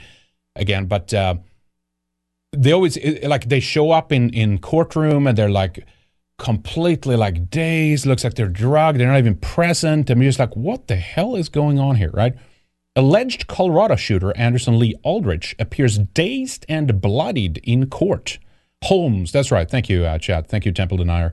Uh, yes, Holmes, exactly. Let me see if the, there was a couple of replies to this that at least I got on my other other Twitter. Feed. I hate that you can have that you can have you can be logged in on the same account, look at the same post, but if you do it on two different computers, you get different uh, uh, results underneath. Someone linked up all the like the crazy shooters uh, kind of thing, and, they did say, "Look, uh, we have a white uh, conservative problem," kind of thing. But my, my point was, if you look at this list, like, no, we have like a, uh, like a, a weirdo like mental disease problem. You know what I mean? I don't think that was this post on. All right. Anyway. Uh, here, here is right here. Mugshot of Club Q Colorado shooting suspect Anderson Lee Aldrich. I don't know. It, you know, again, you look at the. We're live in Denver tonight. Karen Morfitt covering okay, Colorado for. Reload that. Okay, that could be closed. There's the mom, right? There's the mom. There's the dad. just, just a casual, you know, just a do a little uh, a phenotype here, uh, uh, look, right? You, from that from from that. Is that is that reasonable? I don't know. Is this is, is this part of is this a, a, an invention? Is this a deep fake or is this like a completely other guy they found somewhere? Uh, they found this under a rock somewhere in the in the woods, and then they say, well, he he's the kid of these guys. I don't know. I'm I'm trying to have a little fun with this here too, but it's I don't know. It's just it's just kind of bizarre, right? Um, Anderson Lee Aldrich dad expressed. This is actually I, I, couldn't help but to laugh on this, uh, laugh about this on on, on Twitter. Uh, now he, the fact that he did declare himself non-binary could or might or might not be uh, just a defense uh, tactic to maybe end up I don't know with the with the women's in the women's prison or you know who knows what the true objective of that is or he's or he's he's gay. He is gay, and that's again one we've seen that too, right? One of the reasons why they lash out and stuff. We saw that with uh, if you unless you believe it's a false flag, of course. If it's you know oh it's completely uh, it's everything by the book exactly what they said it is. Then in some regards, of course, you have people that are uh, disgruntled, right, um, and and turn, if you will, on on the very people that. Uh, uh, what that they try to deny that they really are isn't that one of the explanations or something but it's funny because the dad was like okay, he, he went in and shot guys, but man, whew, at least he's not gay. Listen, this is funny. Uh, this is hilarious. But this is uh, the, the, he's, he's a, uh, either an ex pornographer or, or a an active uh, pornographer, which uh, have had a lot of issues with meth. Anyway, listen to this. There was a shooting involving you know multiple people, right. and then I found later on wanted to find it's a, a gay bar. Yeah, right. And, and, I was like, oh my God, is he gay? As a scare, oh my God, shit, is he gay? And he's not gay, so it's like, well, you guys had had conversations about that. You, you were. Oh yeah, like, the, it's it's just, it's just I don't know. You know, in, in the in the in the weirdness and the kind of um, chaos of all of this, I think it's kind of funny. Whew, at least he, I know he shot and killed a bunch of guys, but at least he's not gay. There was a shooting involving you know multiple people. Right. And then I found later on wanted to find it's a, a gay bar. Yeah, right. And, and, and I was like, oh my god, is he gay? As a scare, oh my god, shit, is he gay? Hmm. And he's not gay, so it's like, well, you guys had had conversations about that. You, you were. Oh yeah, I was, like, you, you, I was you adamant. Him, yeah, you were adamant that gay is, I was gay is bad. I'm, yeah. I'm a Mormon. I'm a conservative Republican. And we Here we go. This is this is totally not a. I mean, I'm a Republican. I'm a, I'm a conservative. it's just like, holy shit. You were adamant that gay is, gay is bad. That, that's that's how they all are. They're, it's totally not like a Democrat Democrat op here. Gay is bad. I'm a, I'm a conservative. I'm, yeah. I'm a Mormon. I'm a conservative Republican, and we don't do gay. We don't do yeah. gay. We don't do gay. Yeah, we don't. We I can't get answers from the attorneys really, but they're saying that some of these. You know, we don't. we don't do gay. That's this is this is gold. This is one for the. Uh, this is one for the record. Yeah, you, you, you yeah, you were adamant that gay is, gay is bad. Yeah. I'm a Mormon. I'm a true Republican, and we don't do gay. We don't do yeah. gay. We don't do gay. Yeah. I can't get answers from the attorneys really, but they're saying that some of these, you know, this involving a gay bar or some shit. I don't know. um, I don't know what the heck you did at a gay bar. Um, I don't know what's going Well, he's accused of going on a mass shooting at a gay bar and killing five people. Colorado. Okay, well, well, that's uh, shit. If he's accused of doing that, I, I, I'm, I'm not gay. Uh, say that, but he's not gay. There was a shooting involving. oh my goodness! Holy shit! This is hilarious. This is. This is I don't know what the heck he did at a gay bar. it's just incredible stuff here, folks. Well, he's accused of going on a mass shooting at a gay bar and killing five people. Colorado. Okay, well, well, that's uh, shit. If he's accused of doing that, I, I, I'm, I'm not gay.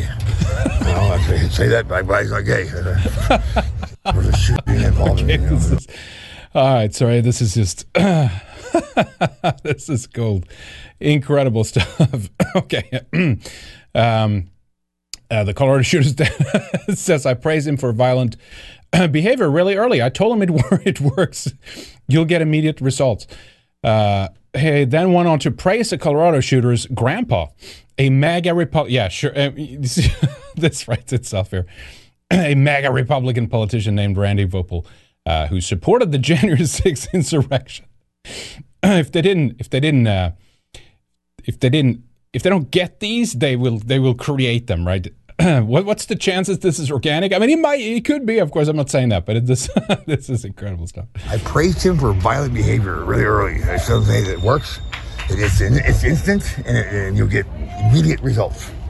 And you'll always get what you want you're good at fighting. Had you taught him more time?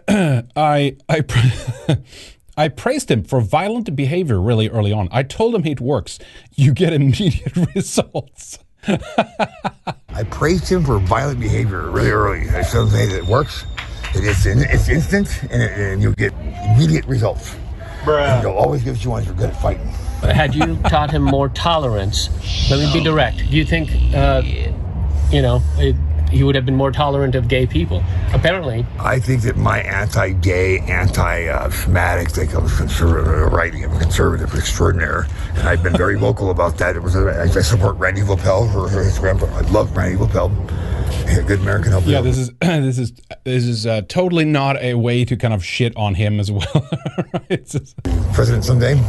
Um, he'll be uh, he'll be president someday. Well, this guy told you, okay, so that's it. This uh, the the giga the meth giga chat here told you that this is that's the way that that's the way it's going to go. Smash with smash with smash. uh, Randy Voepel. Oh, Randy, Randy.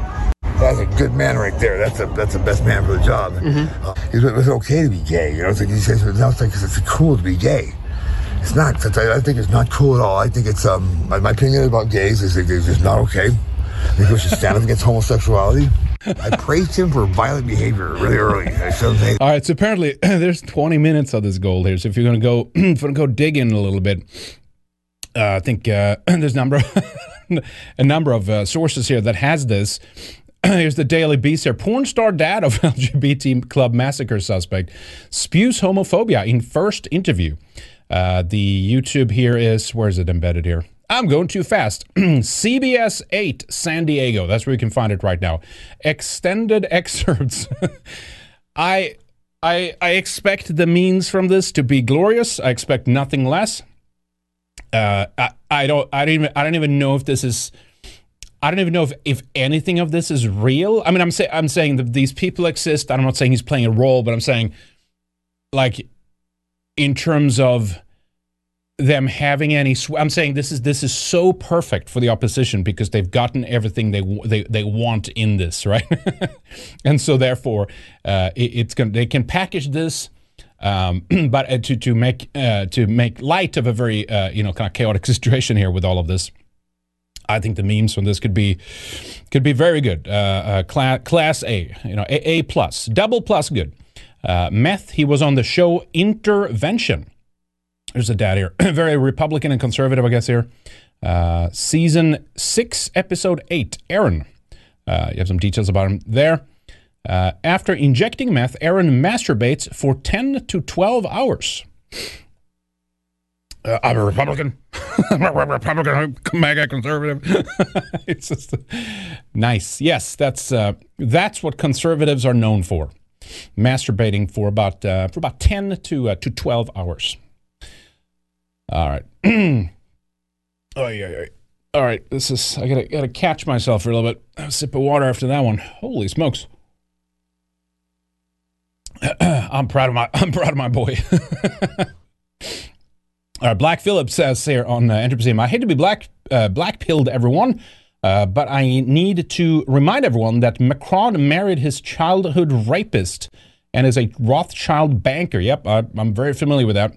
Uh, there's a reason why he's France's youngest leader since Napoleon. Terrible. He is terrible. Yeah, he's a he's a banker puppet. That's uh, you know people call him on that early on, to be honest. Um, and he's a um, he's exactly what they wanted him to be. Uh, to be honest, right? All right, let me see. I just want to make sure we're caught up here. Uh, do, do, do, do, Henrik, did you see Kanye's new handler? Milo has been accompanying Ye the last few days. Really, uh, he even gave Ye a new bag boy by the bag boy by the name of Nick Fuentes at the airport. no, I have not not followed that at all. I have to look into that later. Uh, yeah, he had. Um, I know about the other handler, right? He had the uh, the Canadian Jewish what was it again? He was like a co- like a co- personal trainer, like a coach, right? Um, and Kanye kind of called him out, as far as I understand it, and then uh, that went uh, south pretty quick, as far as I know. Uh, but no, I did not see the other the other thing. That's uh, that's an, an, interesting pivot. Let me put it put it that way. Uh, I'll have to look at, look up more of that later. Thanks, appreciate that. All right, so let's get back on track here. Man, that was that was hilarious. Uh, England, the World Cup here. Then let's start with with England. Uh, the uh, team's captain here, Harry Kane, and several other European captains have been told by Qatar, uh, in the extension FIFA, I guess, because they are the one mediating with Qatar, uh, that they cannot wear the One Love armband at the World Cup. Here's uh, here's a picture of the ugly thing. Uh, talking about the armband, or maybe I'm talking about him. Uh, there it is. One love, right? So they're going to have all of them are going to have that and stuff. And apparently, this has been a big problem for them. Uh, the captains of several European teams will not be wearing One Love armbands at the World Cup in Qatar due to the danger of receiving yellow cards. That's fascinating that they can do that. That's awesome. England, the Netherlands, Belgium, Denmark, Germany, Switzerland, and Wales were set to participate in the One Love campaign to promote inclusion and oppose discrimination. Well, you just had a, a, a non-binary binary person uh, shooting up a, uh, a, a, queer nightclub in Colorado. What about that? Uh, but those countries' associations in a statement on Monday that the armband, which features a striped heart in different colors to represent all heritages, backgrounds, genders, and sexual identities, blah, blah, blah, would not be worn in Qatar. Good. FIFA, football's governing body, has been very clear that it will impose sporting sanctions if our captains wear the armbands on the field of play, the joint statement read. As national federations, we can't put our players in a position where they could face sporting sanctions, including bookings. So we have asked the captains not to uh, attempt to wear the armbands in the FIFA World Cup games. I thought it was the whole team they're going to wear it, but I guess it was just the. Is it? Oh, is it like the? Uh, that's the armband that the captain wear, and then they turn that into a gay thing. Okay, I, I, I got it now. I'm not following this, the football world at all, to be honest. Based Qatar, I guess, in a, in a way. Uh, here's uh, here's another development of this here. As a Qatari, I'm proud of what happened.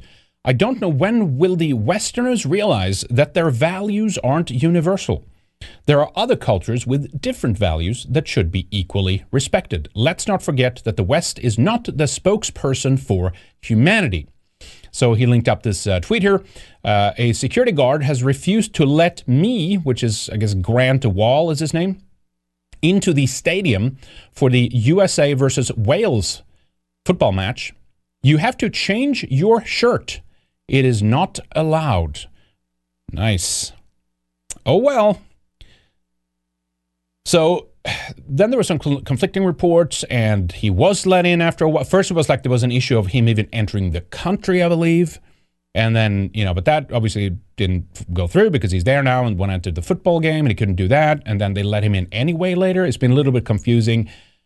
It's, of course, always, excuse me, it's always a possibility that they exaggerate and they love being victims. So they turn this into something which it is not, kind of thing. But since this one armband thing happened, maybe there is some truth to it anyway. And it's kind of interesting, right? Because it takes us into this other discussion that, that I want to mention about uh, Georgina Meloni in Italy, too, right? Where basically now you have people who are taking a perspective that, like, it's the, the LGBTQ stuff is essentially white supremacy, right? Or, or France, um, wanting to, um, uh, you know, impose their colonialism on another country uh, is the, the, you know, she goes after uh, Macron in France. I'm not saying this is good, but I'm just saying it's the wrong way to tackle these issues. what you're seeing is you're seeing you're seeing people lining up to attack white supremacy and associated with that, and and kind of join into the the choir of victim countries and all the uh, the, the anti-colonialists, which ultimately is an anti-European uh, movement, I guess, and underline and give it power and saying, yeah, the, this is wrong. You know, this is white supremacy because you're trying to impose your ways on other. And again, you could argue, you can reasonably argue, okay, here's something that happened historically. Was that good? Was that bad? Uh, in the extension, has that benefited us or something? But my point is, okay, even but even if it was negative, don't take a side where you, you basically attack your own culture. So we know, of course, then that the Western Western traditions is not associated with LGBTQ stuff or global homo stuff. It's like latched onto that and later on. But so what I'm saying is now you can have people that basically can say this is West by them wanting to push their LGBTQ values on a different country like Qatar that is an expression of awful, evil Western supremacy, right? See, see the spin here that's happening with this. So the guy here who made that uh, tweet, what is he again? Is he some prince or some shit? I can't even read that. Anyway, some some dude on uh, some Qatari guy, presumably, uh, linked this one up. Let, let me play this, and I want to argue, as a technicality is correct, but this is the easy way out. This is the the the lazy yes, let's take the argument that the left is using against us and, and, and ride the, the coattails of that energy of that instead of saying no. Anyway, you might think different. Let, let's listen to this first here. An American journalist has claimed that he was detained on Monday after trying to enter World, the World Cup Stadium in Qatar, where same-sex relationships are outlawed, while wearing a rainbow shirt in support of the LGBT community. So this is Grant Wahl is his name and he put a picture up there very proudly. He's got the he's got the rainbow flag, and he says, "Just now, security guard refusing to let me into the stadium for USA Wales. You have to change your shirt. It's not allowed." He says. Uh, he says that he was um, taken away and that he was detained for nearly a half hour. But then he says that they uh, that they later apologized to him and let him into the let him into the country. So that, right. that's what he says. Exactly. So we're getting this from these from uh, some of these Western people that are showing up there. Um, some of these Western people. See where he's going with this? I would just disassociate. This has nothing to do with Western values. This is a uh, this is an, an abomination uh, that none who's conservative really want, or uh, a nationalist, or or looking out for for Western values. No, instead he's taking that this these are the, the the Western values now. He's kind of folding to that. That's that's that's my point. I don't think that's wrong. But you just see it's interesting how quickly the respect all cultures stuff goes out the window, isn't it? I mean, say what you want, but this is Qatar. It's their country. It's a non Western, non white country. And now you've got white people, white Westerners like Grant Wahl showing See? up and saying, I don't respect your customs. I don't, I don't respect your, your beliefs is this really the time to shit on white people? Isn't that what he's doing here? Here's all these supremacist white people who shows up and think they know better. As again, as a technicality, you could argue that that's right. But is that really the way out of this? Is that really the it, it, this is the lazy man's version? This is a shortcut out of this. That's that's my argument here. I'm going to do what I want in your country. I'm going to tell you how you should run your country. Your laws don't mean anything to me because I'm the white Western guy. And I'll, I'll tell you, I will inform. I will he, show. He could say so many other things there, right?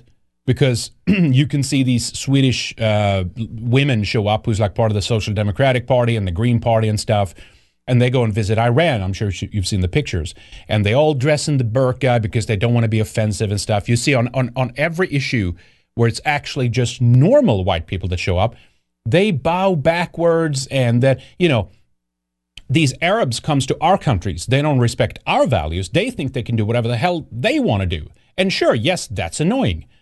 But they're coming to live in our countries. We're not just a visitor coming for a football uh, cup. And you think, well, respect our differences then. I'm saying at, at, at, every turn where there's normal and somewhat sensible, you know, even traditional people showing up, or, or in some cases, even even some, you know, lunatic leftists, right? Like these women in Sweden I'm talking about they get they get the burqa on and stuff, and they want to bend backwards to appease everybody and stuff. That is the norm of what you usually see. except when he's seen shitlib mutants show up, like these guys want to push LGBTQ values, right? That's different. Um, and so I think he shouldn't associate Western culture with with that group. This is an, an anomaly. That's my point. Go up and be and be the uh, and and be the, the the arbiter of morality, the source of morality. I mean, I have I happen to agree with the Qataris on this point.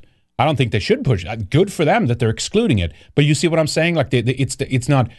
But that's not taking the lazy way out. They're saying, well, even if let's say, what if we did have our our, you know, sensible, normal, uh, proper Western values with us? Why wouldn't Why wouldn't you back down to them then? You know what I mean? Why wouldn't you show uh, respect for us and, and respect different religions like we are expected to in our countries? It's not reciprocal, right? It is a it is a, a form of this kind of moral colonialism. There we go. See, and also I, I, I do moral colonialism. This is the this is the lazy man's version of like look at look at me how based I am. I have to say, and there have been uh, some, you know, Qatari citizens who have uh, spoken out about this. Here's one, for example, says, as a Qatari, I'm proud of what happened. I don't know when will the Westerners realize that their values aren't universal. There are other cultures with different values that should be equally respected. Let's not forget that the West is not the spokesperson. Uh, I'm saying if these guys could be the the top dog, like uh, king on the mound, or what do you call it? If they could be the one dictating morals, even if it happens to be correct, right? I, I mean, we've talked about this before you know, we can like, oh, Muslims are right about women, or you know, you know, Muslims, uh, you know, have uh, uh, are more traditional than uh, liberal Westerners are, and, and all that can be true. But we should still take our own side. I'm not saying we should back up the the, the, the LGBTQ people that want to come and rub their shit in, in their noses. But you can use different language. You don't have to call these people Western supremacists and, and evil colonialists in the process. Hardly they are that. Hardly in our home countries, those groups and those people are the ones that are hardest trying to undermine Western society. See how the, the weapon that destroyed the West has now become the West, according to Matt Walsh. You're folding to that and you're admitting that that's what they now have all the power. No, that is not what's going on. These, this is an anomaly, like a cancer on our culture that is a, growth that needs to be cut off, and it doesn't, res, you know, respect us it doesn't look at it's not traditional values. It is none of that. None of those things. Do you see my point here? Does that make sense? I think it's lazy. And it's stupid to take this point of view. And for humanity, I would agree that we just are not in a position to morally lecture anyone, I'm afraid to say. We in the West are not in a position so we can put ourselves on a pedestal and say, oh, those look at. I, he cut her off there, but So, as a technicality, it's correct, but it's the wrong approach to take, and it takes me into the next the next um, issue here too, which is a perfect segue to something that happened here over the uh, over the weekend when I was at AmRen. I saw this post on uh, on uh, I think the Sunday when I was heading back, sitting in the airport, and it's the same thing here, right? This is Giorgia Meloni. She's talking about the evil colonialism of France, and again, I don't like Macron. I don't like what they represent and stuff. But it's it's hardly they're hardly doing this because they're they're evil white supremacist colonialists, right? So l- look at the uh, the video here. It's subtitled, uh, so uh, I'm not going to translate the whole thing. So read along here. Check this out. Questo si chiama franco CFA. È la moneta coloniale che la Francia stampa per 14 nazioni africane quale applica, alle quali applica il signoraggio e in forza delle quali sfrutta le risorse di questa nazione. Questo, questo è un bambino che lavora in una miniera d'oro in Burkina Faso. Il Burkina Faso è una delle nazioni più povere del mondo. Per il Burkina Faso, che ha l'oro, la Francia stampa moneta coloniale. In cambio pretende che finiscano nelle casse del tesoro francese il 50% di tutto quello che il Burkina Faso esporta. L'oro che questo bambino si infila in un cunicolo per tirare fuori finisce per lo più nelle casse dello Stato francese. Allora la soluzione non è prendere gli africani e spostarli in Europa, la soluzione è liberare l'Africa da certi europei che la sfruttano e consentire a queste persone di vivere di quello che hanno. All right. so, see, she seems more upset with this than she's upset with, let's say, Italian uh, girls, for example, being uh, raped by migrants. I, I could be wrong. I haven't seen that video yet. Maybe it exists, and maybe she speaks out against that. So, as a technicality, again, she's correct. Short term, if this is the way that you need to take to stop migration of Africans to Italy, I'm like, okay, fine. Yeah, I wrote a couple of words about this. I guess it's just easier if I read that because that's my condensed thought on this. But first, I want to write what uh, Tulatide on Telegram wrote regarding this post. He says, This is the Italian version of Democrats are the real racists. Only a fool could think that rhetoric like this in the uh, will end the great replacement. It just reinforces the left's anti-white moral framework. I think he has a point here. It's it's hard because I, I see what she's going for, and you could argue whether it's right or wrong. But at the, but it, it Anyway, I'll just read it, okay? Because I have I have my thoughts outlined on it. Um, he says, following it, the export thing isn't even true. The deal is that 50% of Burkina Faso's foreign exchange reserves are kept in the French treasury in order to accrue interest, as with other countries that use the CFA francs, right? So here's a, a link he does to that. Macron isn't so post colonial after all. National sovereignty is one thing, monetary sovereignty is another. Why should France give Africa free money away? Africans have received more than enough of free handouts from whites over the years. And I think that's true. To top it all off, the, this video was originally posted by a BRICS loving Puerto Rican Marxist, Leninist Maoists. Yeah, so they line up with the, the fascists now, right? I think it's this, this person or something. Yeah. Um, and they say they're Dugan true, right? Uh, for all of for all of the save the Browns uh, third worldist types, these are your bedfellows. Go join the left where you belong. He says to that. And I think he makes a point. I th- again, I, th- I can see what she's going for, but my point is, it's the uh, yeah. He just links up a few of the the, the tweets there that uh, that person also did that uh, linked up that video originally, meaning that they kind of agree with that. Like, look at this. She's ultimately atta- attacking the West. She she's attacking white. She's attacking France. Macron might be a shitbag, and you know, but it's still that why give it more power? So this is what I wrote about. I said I can see the, the short-term value in the position that Meloni takes here, but this is again like just like with Matt Walsh, the easy way out. This is a shortcut to try to solve our problems, and it's not going to work long term. I think Europeans, for the most part, do have an unshakable moral conviction to always do what is right, and we are going to have to find ways and solutions that incorporates that basic fundamental desire as much as possible at least, but not to our collective detriments as Europeans. We need to learn to take our own side first and care less about what everyone else thinks and says, and that we have to please them first, blah, blah, blah. We've done more than enough for everyone else around the world. That includes thinking of our extended family of nations, right? So there's an Italian attacking, uh, you know, France or, or a French leader. Look, Macron deserves criticism, but not because he's a colonial. He wants to import half of Africa to, to France. There's no, there's no, and, and sure, even granted, you could say, well, yeah, yeah, but he's using these mechanisms and method in order to destabilize Africa so that they will go to Europe, and that can be objectively true, right? So this is here's the hard part. That can be objectively true, and I don't think that should be done, obviously, right?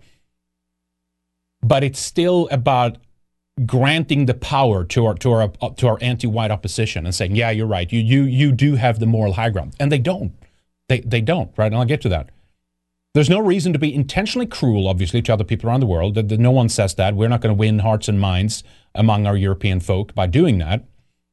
But other people's benefit must be of secondary or even tertiary benefit, right? Or or thought if it happens to be a side, oh, it also someone else benefits. Okay, good, fine. Then you know both parts are happy. And you, strategically, you can think of multiple angles. What's the the best outcome, or how do we pr- shut down migration while still it's good for us and it's good for them? You know, things like that. It's nothing wrong with that. We don't have to be dumb and cruel and, and evil. You know, I mean that again. Then the, the opposition gets what they want.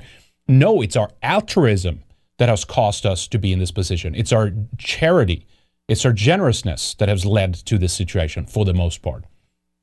So I said, ha- having said that, I wrote in, in, in the reply to this, in the short term, if this is the angle it takes to stop immigration from Africa to Italy, that's what it has to be, at least for now. I'll, I'll, rather take that as opposed to nothing and see all this crazy shit continues, right?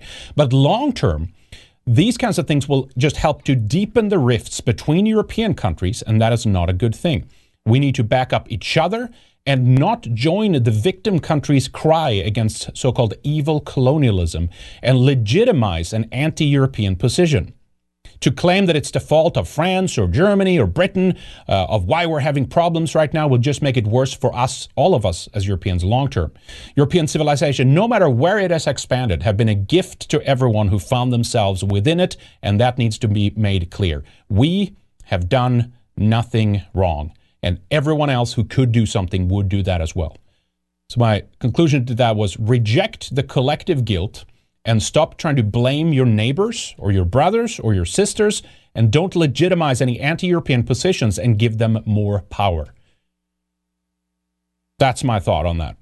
And I think, um, I think this is a losing way out of the situation. It, it's it's easy. It, maybe it feels good. See now, I, you know, I can just join in, and the left, you know, cry and blah blah blah. And I don't think it's the way out. So watch out for some of these people because they might be although even good intended, they might go, they might do more harm than good at the end of the day. You know what I mean? Uh, and it reminded me of this. We have we have a few minutes left here. Um, the crazy situation in the U.S. with the with the, with illegal migration, right? And some of you guys might have seen this, as I said, because of the AmRen uh, trip. We're a little bit behind on some of the videos, but this could be good for you to see if you haven't seen it before. A- as you know, uh, you know, oh, uh, replacement is a, is a crazy conspiracy theory. And of course, we've had people like uh, Chuck Schumer addressed this in the past. He's even stood in front of you know, Congress or the Senate, I forget which one now, uh, and talking about this and, and saying that the people who bring this up are there's crazy conspiracy theories that lead to violence and it is dangerous or whatnot.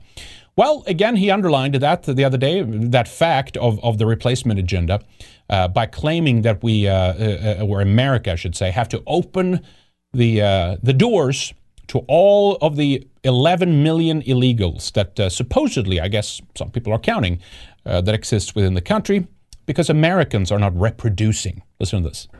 Now more than ever, we're short of workers. Uh, we have a population that is not reproducing it on its own with the same level that it used to. The only way we're going to have a great future in America is if we welcome and embrace immigrants, the dreamers, and all of them, because our ultimate goal is to help the dreamers, but get a path to citizenship for all 11 million or however many undocumented there are here. Yeah, there you go.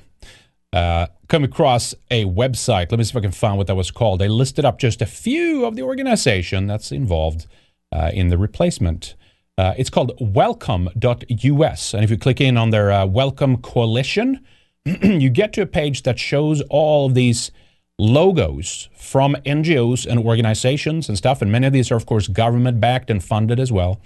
Some are like, you know, State Department, some are other countries and stuff like that. These are all some of the groups that are working towards replacing the white population uh, in America. Some of them are even in other countries too, but this is the major uh, uh, groups uh, they're working in America. Uh, so this was on a, page called the Welcome Coalition. Together, this inspiring coalition of national and local nonprofits have served tens of thousands of people in hundreds of thou- uh, hundreds, uh, sorry, people in hundreds of communities for dozens of years.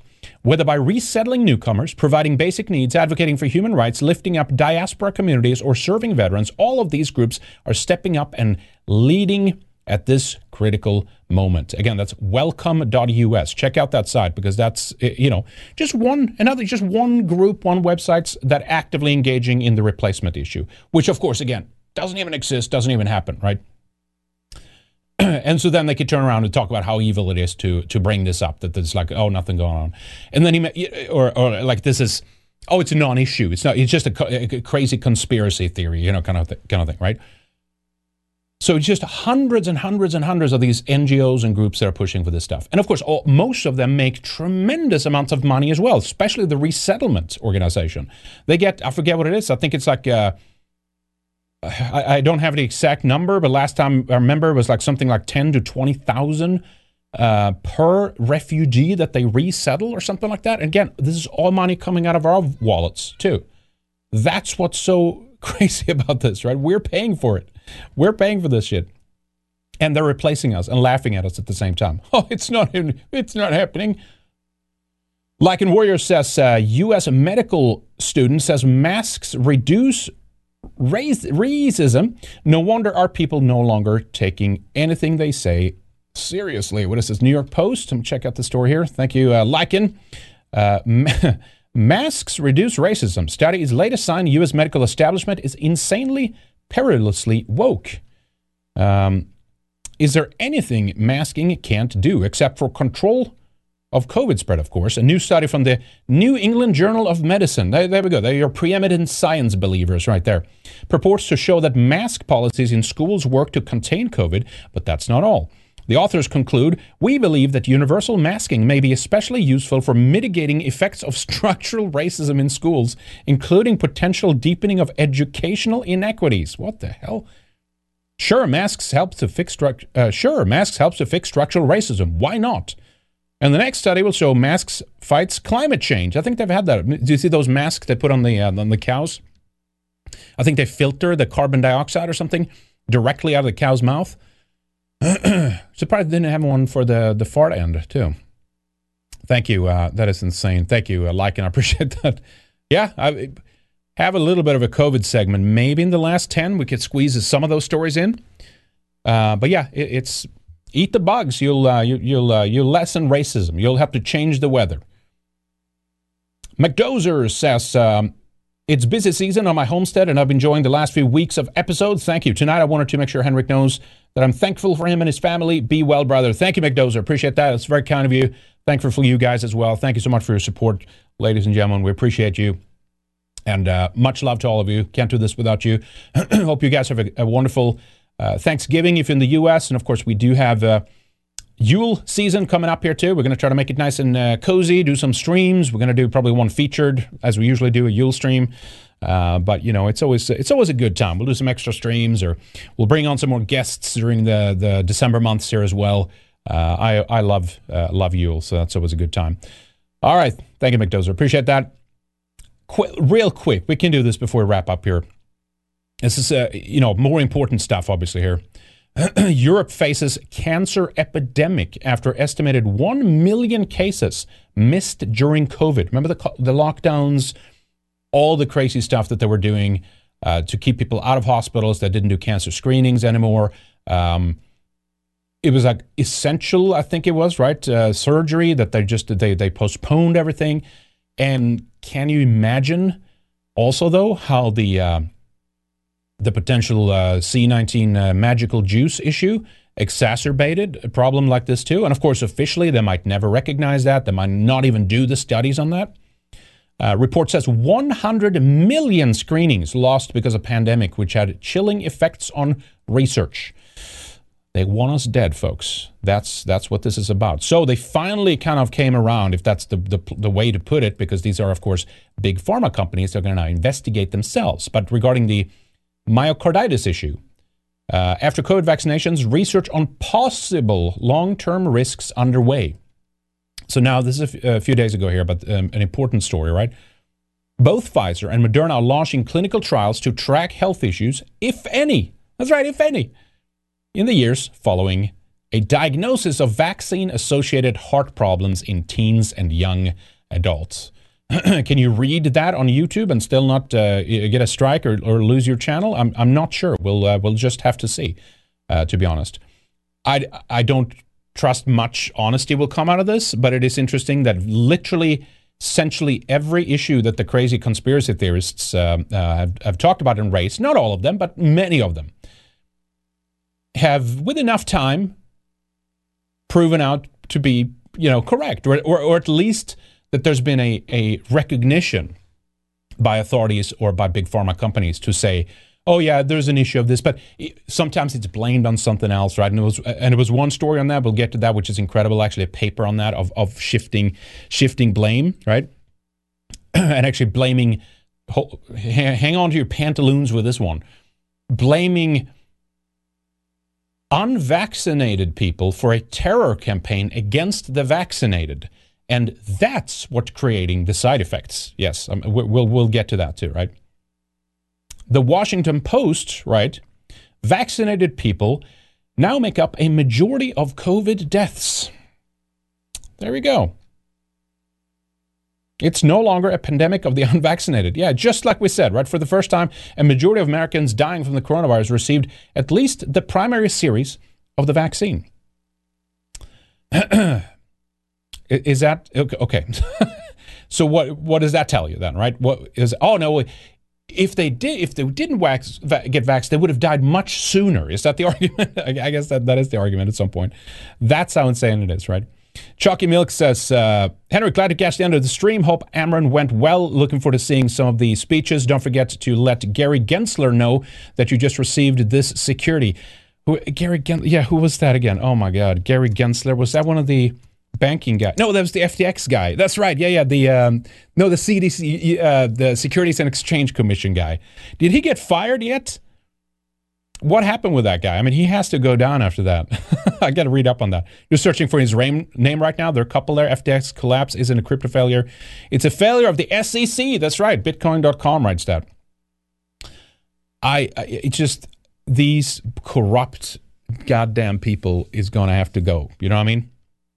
Thank you, Chalky Milk. It's good to see you. One of our uh, executive producers. Thank you, man. Appreciate that. Very kind of you. Okay. Um, let me see. Do we have one more here? Uh, Snigging123 at Hotmail says, Hey, Rick, great show. See, uh, see you guys on Friday. Hope Lana can join then. Yes, that's the plan. Thank you, Snigging. Good to see you as well. Thank you so much for your support. We appreciate you. Yeah, Gary Gensler. Holy shit, that guy should just go down hard. Um, to be honest, considering the FTX scandal. All right, so last, I think this is the last thing we'll cover here because we're kind of right at the end.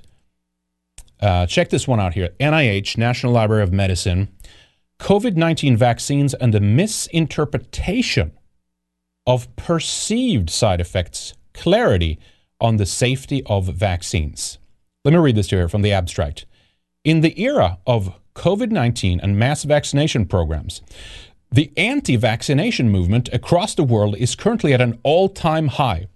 Much of this anti vaccination sentiment could be attributed to the alleged side effects that are perpetually perpetuated across social media from anti vaccination groups. Fear mongering and misinformation being peddled by people with no scientific training to terrorize people into staying unvaccinated is not just causing people to remain susceptible to viral outbreaks, but could also be causing more side effects seen in the vaccination process. This brief review will offer data that may demonstrate that misinformation perpetuated by the anti vaccination movement may be causing more deaths and side effects from any vaccine. A mini review of published literature has been conducted and found that mental stress this this this is incredibly right it's like okay sure stress does do things to you right I, i'm not going to deny that but then to argue that somehow the anti-vaxxers hold this like institutional power. Look, you have like Pfizer, Moderna, you have the CDC, you have the FDA, you have every major government on your side. You have there is no pressure terrorize. Eh, did I miss that line? Um, fear mongering and misinformation being peddled by the people with no scientific training to terrorize people into staying unvaccinated is not just causing people to remain susceptible to viral outbreaks. Did I miss that line? Maybe. Uh, anyway, whatever. They're terrorizing people now. That's what's going on. Where is this power? They, they, they get censored from everything, and they get banned, they get blocked. They, there's people have lost their livelihoods and websites, and doctors have been harassed. They've put, been put in jail for just not even saying don't give it, just saying you should look at the data yourself, and maybe it's not that great, you know. A mini review of published literature has been conducted and found that mental stress clearly causes vas- uh, vasco- vasoconstriction and arterial constriction of the blood vessels. Therefore, if subjects are panicked, concerned, stressed, or scared of the vaccination, their arteries will constrict. Is this a joke? Their arteries will constrict and become smaller in and around the time of receiving the vaccine. This biological mechanism the constriction of veins, arteries, and vessels under mental stress, is the most likely cause for where there has been blood clots, strokes, heart attacks, dizziness, fainting, blurred vision, loss of smell and taste, and that may have been experienced shortly after vaccine administration. Well, there you go, folks. We settled that one. We unlocked the mysteries. If there was ever an issue here, it's clearly because of the terror of the unvaccinated folks. They're, they're the ones that are causing all these deaths and blood clots. The extreme mental stress of the patient could most likely be attributed to the fear mongering and scare tactics used by various anti vaccination groups. The This paper does not aim to rule in or out every side effect seen, but it's highly likely that many apparent side effects seen shortly after a subject has received the vaccine could be the result of restricted or congested blood flow from blood vessels or arteries constriction caused by emotional distress or placebo based on fear around vaccines. Okay, well, how about the damn fear that you're going to die by this, this virus? What about the endless stress and fear from you sitting and watching the news every single day with numbers just ticking up and your whole zone is going death black and red or deep red and you know purple whatever the hell the, the colors they use for the maps of like how the coronavirus is spreading and stuff like that. Could, could you can we attribute it to fear creation by the media onto this as well then or no? It's it's only so-called terrorists that that are pushing a maybe you shouldn't get vaccinated message online in a highly shadow banned and restricted means that have the power to somehow freak people out to such a degree that they get, get blood clots after after they get vaxxed? Yeah makes total sense. Makes complete sense. Is, is, is this a joke? Is this a references here? This is the, the, the paper here right Raymond D. Palmer. It's submitted uh, on September 1st, 2022, recently here. Oh my God. It's just, there's, there's never, so now they're recognizing, they're recognizing that there are issues, but it's, it's every possible thing but the vax, right? Ay, ay, ay. Let me see. What do we have here? Uh, how dare you use. That's right, Ralph uh, Ralph Mel. Thank you, man. Yep. How dare how dare use? Did you guys see the new um the new uh, short skirt uh, uh, assistant that uh, Gutierrez had. Let me let me see. What was her name again? Does someone have that? Speaking of how dare, it's there's a it's a new how dare you basically. Um, Antonio Gutierrez assistant. Let's uh, do a Google search for that. Uh, let me see here. No, that's not it. What was her name? Does anybody have her name? Did you see that? She's like walking around in like the tiny skirt and, and shit like that. Uh, it's pretty crazy, actually. Uh, I'm surprised that Google search didn't yield anything on that. Assist- she's like the yeah young climate change young. Let me see if I can find that. Uh, anyway, it was just she looked like yeah youth advisory group, right? That's what it is, and that uh, that's what it is.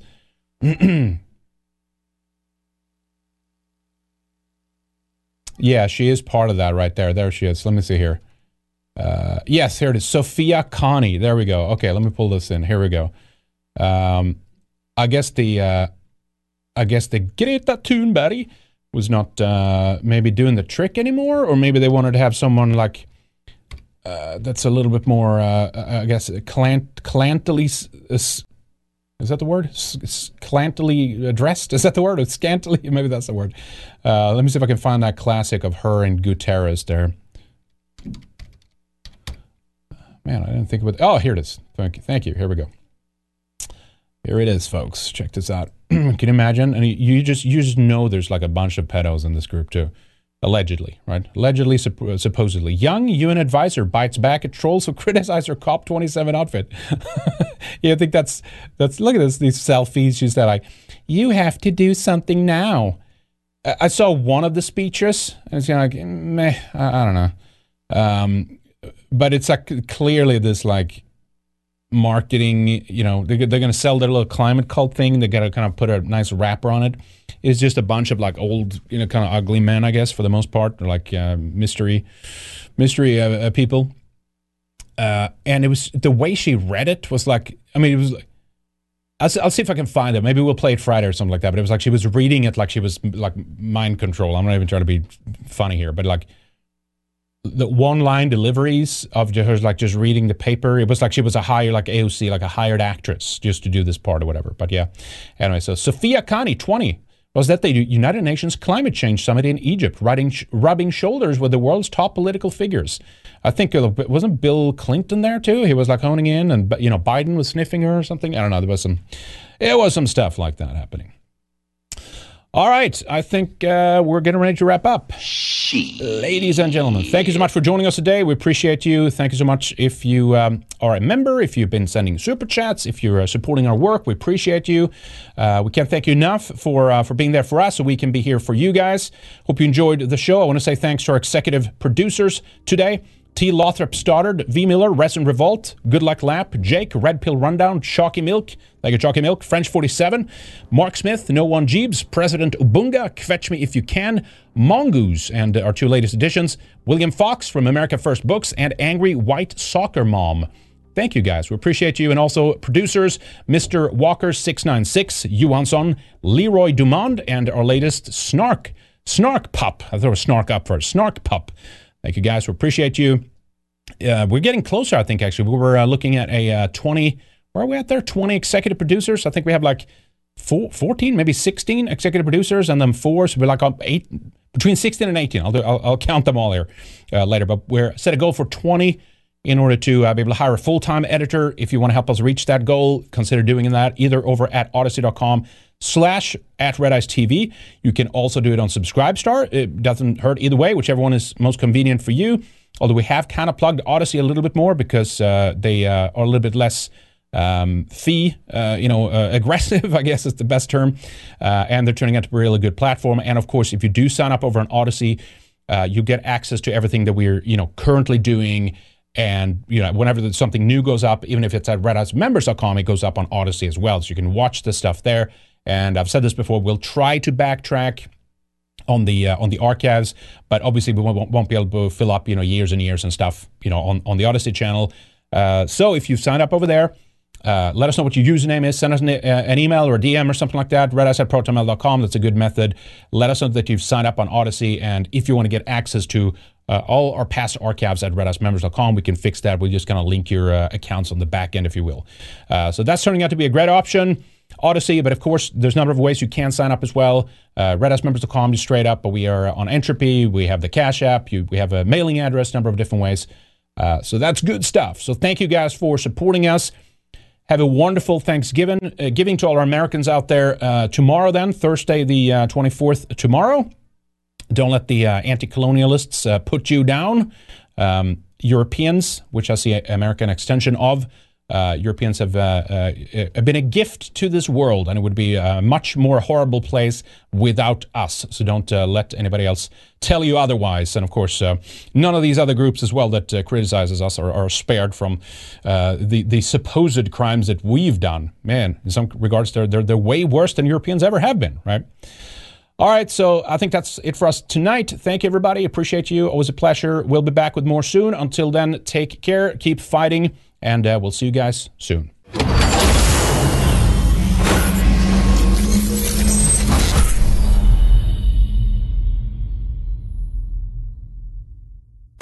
For watching. Go to redicemembers.com and sign up for our exclusive members content. Don't miss our latest shows, interviews, and other videos only for subscribers. You can also become a member by signing up at subscribestar.com forward slash redice. Get full access and help support our work. See you on the other side.